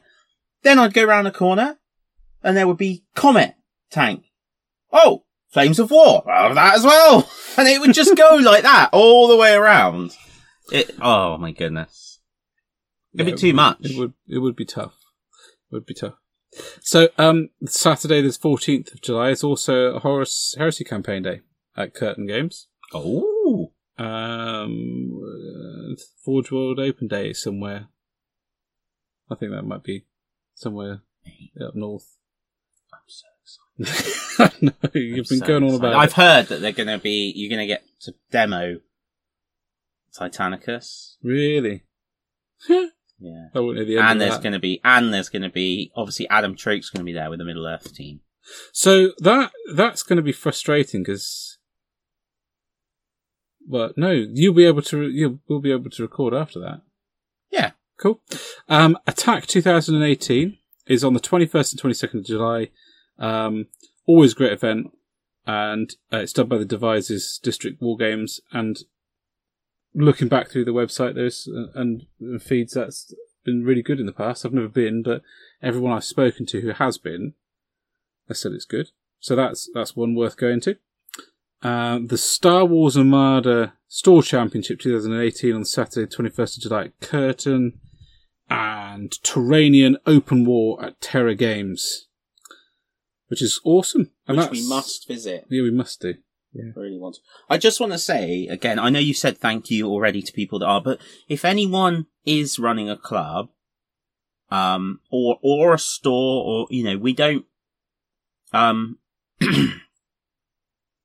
we we aren't. You know, as long as it's wargame related, Yeah. let's get it on the calendar. So, and the easiest way, really, for us is we can give access so you can put your events Yeah. onto the calendar. Um, And then just then highlight we the can- ones you want yeah, us to and talk then, about. Yeah, highlight the ones you want us to talk about because you know at the end of the day, there's loads of places you can go to find this stuff. But I I can remember wanting to look up war game shows, and there are a couple of good um clubs that that do listings. Mm, But we want, you know, we do want to build this into a, something that people can just go and put all their stuff onto. Um, to make things easier for everyone. It's all about making things easier for everyone. yeah, the community, make the hobby as accessible as possible. All this stuff, so that you know you can think, oh, I fancy doing something in I'll have a couple of weeks. So I'll have a look, see what it is. I do it. I have a look, see what's going on. Yeah, And because it's a Google Calendar, you can you can sort of add it into it, yeah, add it into your calendar, so you can literally subscribe to it if you want to. yeah. Um, excellent. So, nice. Yeah, happy with that. We're only just two weeks into the future. Yeah. Uh, there's nothing. There's nothing super massive coming on the. Let me just double check what. Oh, there's a throne of throw, throne of skulls on the 28th and 29th. Uh, Middle Earth Battle Company's campaign day. That's a Warhammer World on the 5th of August. So, other than that, there's no whopping events coming out over the next four weeks. Ace. So yeah, huge shout out to the ones that we've spoken about. We we can't talk about everyone we absolutely love because um we'd be here for two and a half hours. I think. Oh, Easily. so one of the great things about the community now with the internet, for all of the the stuff that's frustrating, where you see the negativity or the just people being rude, which drives me mental. That that is nothing in comparison to how much awesome stuff. You know, you, can just sit down and grab your phone and see inspirational stuff straight. It's amazing. It's amazing um, what what people are doing and posting, and it's so inspiring. I love it. It's great. Um, I can't do it during the day. If I flick through Instagram in the day, I'm completely distracted from work. I just sit there thinking I want to go home. I want to paint a model because it is so inspiring. you, you don't want to accidentally like prescribe Lahmian Medium or something, do you? So you need Yeah, to, yeah, Yeah. people would like stressed out. Go home, paint a model. Yeah. This is what It was for me, or it should work for everyone else. um, excellent, awesome. So hopefully now this will segue nicely and um, smoothly into us talking at Geekfest. Um, We should have already done some talking at Geekfest as well as part of the community, and then we'll do some more in the wilds. yeah, like that. we'll do that. That makes sense. Because that's what we said we would do in the Mortal Realms. Yeah, I'm fully confused now. So It's okay! right, um, into the words. Or Wild. Just need to say, actually, just a health warning, because I talk a lot about refreshments, okay? Do not, uh, while listening to the podcast, eat an entire tub of Ben and Jerry's, because I feel quite unwell. can't imagine why. Right, off we go.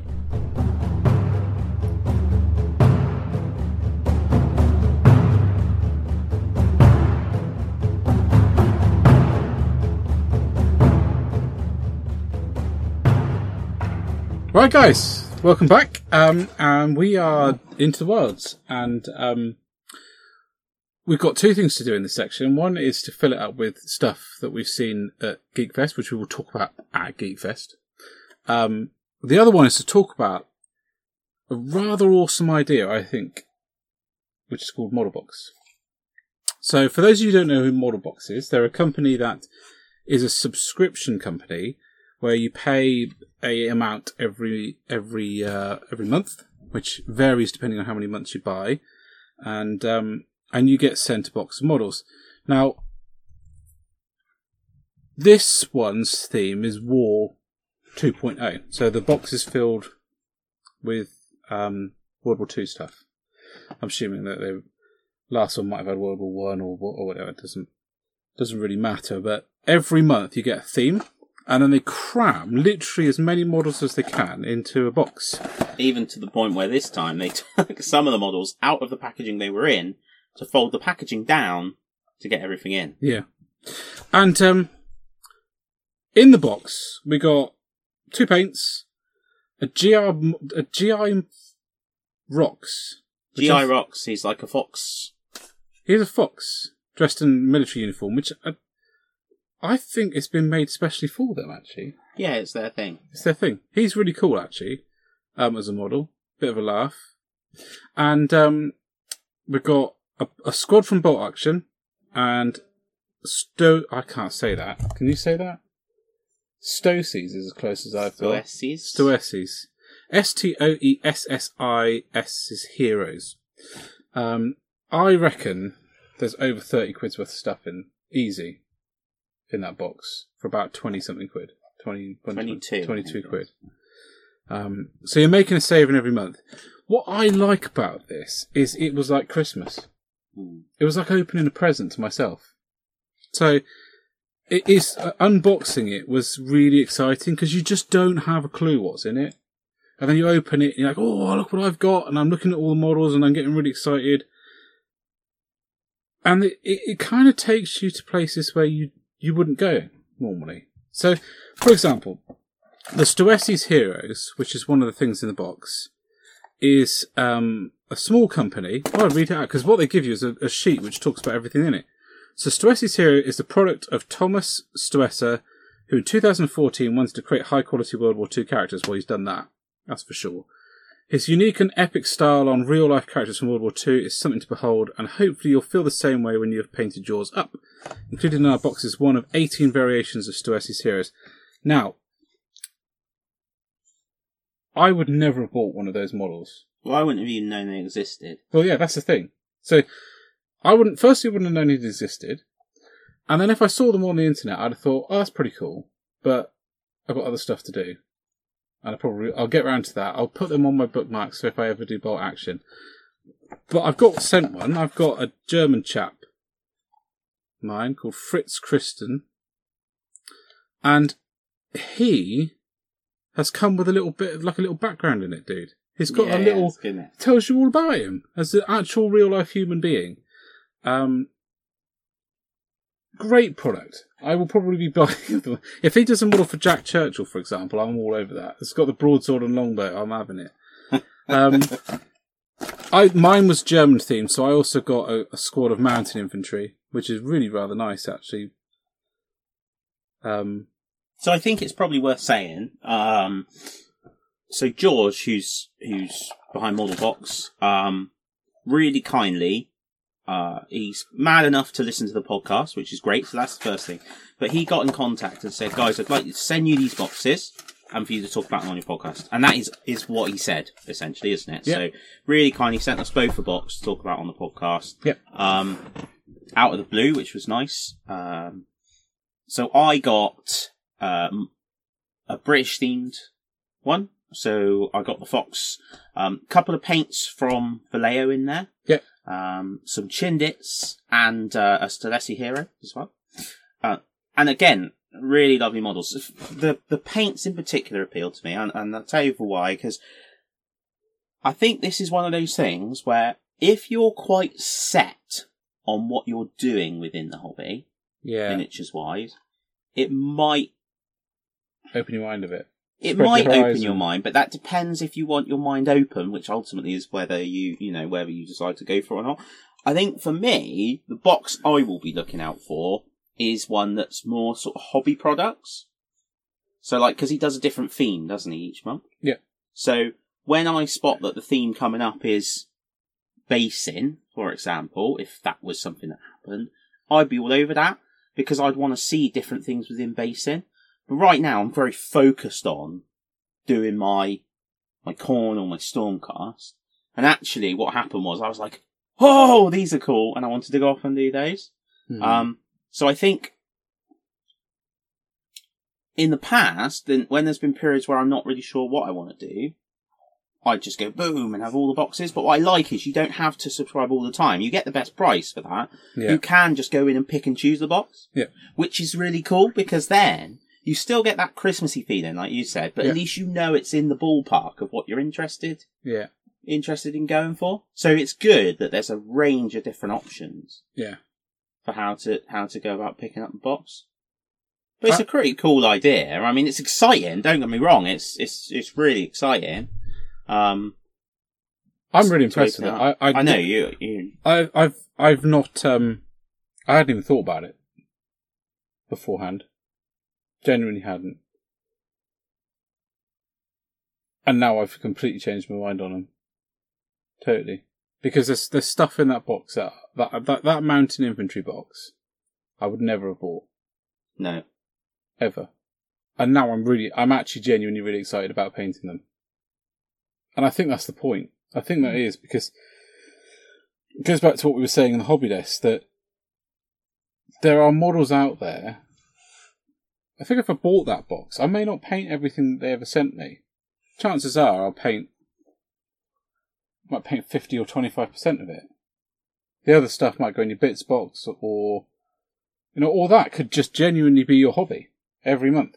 What model? Yes. You just get that box and paint it. You know, and that that would be your hobby.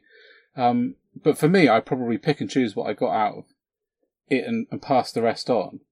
But there will be things that I will get sent that I'd be absolutely in love with that I would never have even known existed, and that really excites me.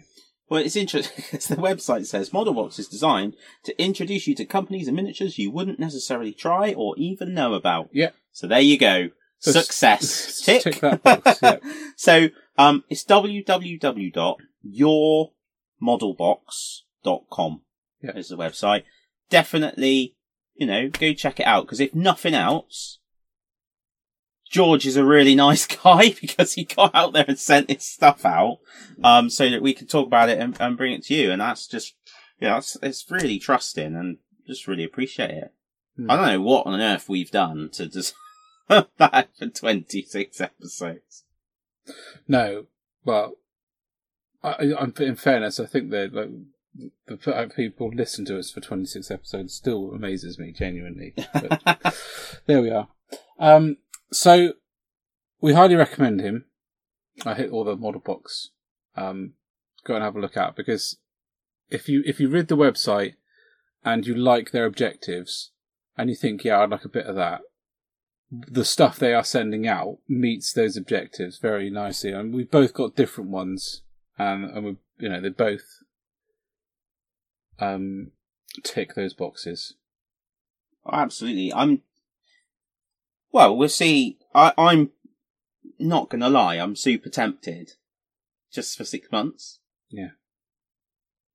Even though, even though mere moments ago I was like, I'm not, I'm focused on my Khorne, but the thing is It would it, tie in well with what you told me I need to do, which is do some different bits. Isn't it? if I go out for lunch for one day in co-op, it costs me like a fiver now. So if I just got off my ass and made a packed lunch, I could for like four days, and then I could afford to buy a model box. So, so actually now we're even offering advice on financial ways to afford these things. Make a Twen- packed twen- lunch. Twenty one ninety nine. That's a bargain, isn't it? That's, That's just- if you subscribe for twelve months. But you do get over thirty quid's worth of product in there. Oh, yeah, I don't- Easily. The value wise, there's there's no doubt I about it. I genuinely don't know how he does it. Well, I presume. Buys it in bulk, I guess. Well, I presume there's an element of companies. Trying to get the stuff out there. Yeah, but that is a presumption. I mean that. Yeah. Well, excellent. Is there anything else on the website that piqued your interest? Well, I'm just looking through. I mean, I was looking at the the pricing plans. Um. See, even then, though, if you just do it repeating monthly, it's twenty four pound.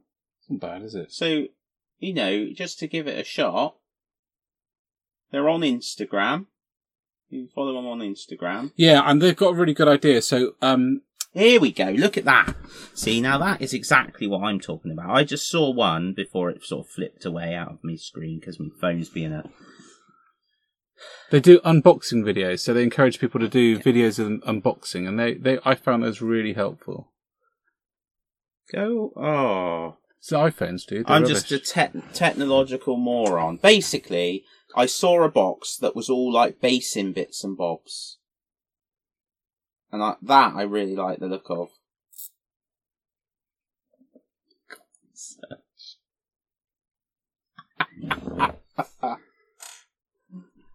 oh dear. lovely, jubbly. Um, did you want to talk about that game that you played? Yeah, so I played um with Chris a game called Draco- Draconis. Yep. I think it's called. Um, it's by a French company. Um, and it and it it's a miniatures. Well, it says it's a miniatures board game, but you play it on a gaming table, just like um just like you play Age of Sigmar. Uh, really interesting mechanic actually. So it uses D10s, but it, it works on this time chart thing, which Chris is probably like, if he's listening, going, what? Why can't you remember the name? But the idea is, you each have a token on this time wheel. Um, and when you take an action, so say you wanted, it's your go, and you Hmm. get to make two activations with a unit. And they cost different um, periods of time. So if you want to just move, basic move, it's one. Charging is two. Uh, sorry, charging is three. Um, shooting is one. So, say I, I shoot you and then I charge in, I would move my little piece like four forward on this time wheel. Yeah. Um, and then say it was your turn and, and you, because your counter is behind my counter, you get the next activation. Yeah. So now you choose what you want to do. So if you just moved twice, you'd only be on two and I'd be on four. So then in the next activation, it would be you again. So you go again. So the idea is balancing out. You've done all this, so it's used up this much time. Yeah. And then the other guy gets the I chance to catch Yeah, up with you. cool. Yeah. Yeah. And the miniatures are cool. I mean, they're not amazing. They look great in their book because they're painted really well, like in the confrontation style. Hmm. Really nice. Um, it's quite hard to get hold of now. Um, Chris ordered a dragon off them. It's about 60 quid and he's been waiting for it for months. Um, Really? yeah. That always worries me, that kind of stuff. Is it months or have I made that up? It's quite a long time. Like he, he that he remarked to me that it was a long time. Yeah, that, Maybe- that kind maybe of weeks. stuff But he said it was quite funny because he rang them up and he was like, he just send me my dragon. They're like, the person who does the shipping is sick. Go down to the warehouse, Yeah. get the dragon off the shelf, put it in the box and send it to me. yeah, absolutely. So I don't know quite what's happened there, but yeah, it was good. It was good. It was a, it was different. I enjoyed it. I think it's always the same thing with me though. I'm. It was funny actually because I said to him before we started, I was like, because I, I got the thing that ticks the fantasy box for me, Mm. and I got a thing that ticks the sci-fi box. And anyway, part way through, I'm like, "Where's that catalog? Hmm, that's quite interesting." And I'm like, "No, no, put it down." Yeah. Yeah, know exactly what you mean. Right, so let's head off into Geekfest and see what else we can see around. Absolutely. Um, and uh, we'll catch you afterwards. Okay, guys. So um, Dan here with Ben. We're sat in the car after our rather exciting time at Geek Fest today. Um, hot. it is. It is hot. So hot. It is hot. Uh, That was awesome. It was. It was totally not what I was expecting. I don't know what I thought I was expecting, No, but it was great to see stormtroopers and a Batmobile and a Colonial Marine. and a Colonial Marine and a tank and a Ah. Jedi. And a flipping awesome Halo costume. Yeah, Yeah, it's really good. yeah, that was great. As it- and all in the mining museum. Yeah. I was actually fairly interested in the museum behind it all as well. Yeah, it's, it's worth coming along, you know, to see that when there's when there's no one there because the museum is interesting. Hmm. It's great to see. Um, it's great to see the sort of Southwest community all out. There's a whole there's a whole room full of board games, board gaming, tabletop gaming that was going and full all day long. Yeah. Talking of that, I um I got to talk to Gavin from Warmaker Games, Yep. um, and I had had a go at um, Jane Austen's Matchmaker, and it was fantastic. it was really good. I, I really enjoyed it. Um, card game uh, where you, you work to make matches um, and gain points. And at the end, the, the guy, the, well, the person with the most most wins. You mean matchmaking? You're talking about couple coupling? Yeah, Yeah. Yeah. yeah. Like a Jane Austen novel. Yeah, like a Jane Austen novel. So, like, I know, I know. There are people listening thinking, what is he talking about? Where, where's the bolt gun, dude? I loved it. I loved it. It's really good. Um, I'm looking forward to to playing it with Harriet.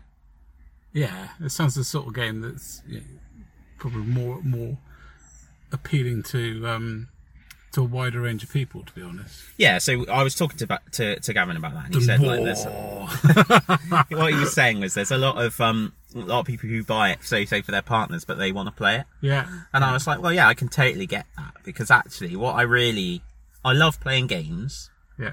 and I love spending time with Harriet. So I like being able to combine them both, Yeah.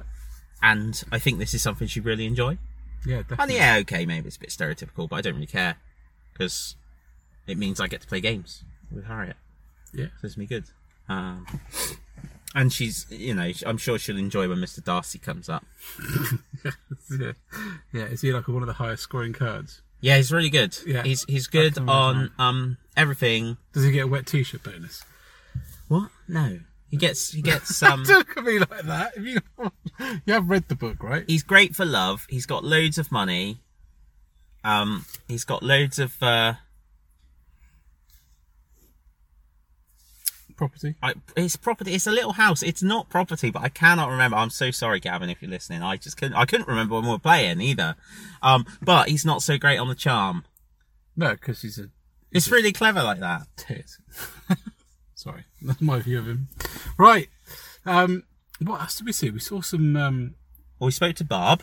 Yeah, we From- did speak to Barb. Barb's. Yeah, Red in Red Ruth, Barb's Models and Games. So, so I was chatting to her about events, um, and they're really trying to do some more. So one of the things that's really challenging, and I'm sure any of you guys that are listening that that run a store um, holding Games Workshop products is stuff goes out of date. Yeah, You know, I felt really sorry. For, she had a couple of copies of General's Handbook 2017, yeah, you know, which, to be frank, you, you might as well throw them away. Yeah. Um, she had the Hobbit rulebook, 50 quid. You know, it's all money that's tied up in stuff. And Games Workshop have a stipulation. You have to hold a certain Yeah. range of things. And she said to me, you know, it's trying to get the balance because if she doesn't buy stuff in, then people come in off the sh- shop, off the, off the street and they don't, they don't see something, they don't pick it up. Um, so they're trying to do some events just to get the community active and involved and provide somewhere for the community to meet. And then hopefully any decent human being that is lucky enough to have a bit of disposable income can then use that to support the shop. Um, so That's what it's, it is about building communities. It's Yeah. always about building communities, and shops like Babs are um, they are a pillar for wargaming communities. Um, I hear loads of great things about the events, so um, looking forward to, to going down and um, and doing one at some point. Well, that's good because I've signed you up Have you? um, for a few. Which one? No, I haven't really. I'm, I just said that you'd be more likely to Yeah. come down because you're nearer than well, me. as long as it's one I know the rules for, that's fine. Well, that, that's nothing. That's true. That's true. It is true. Yeah.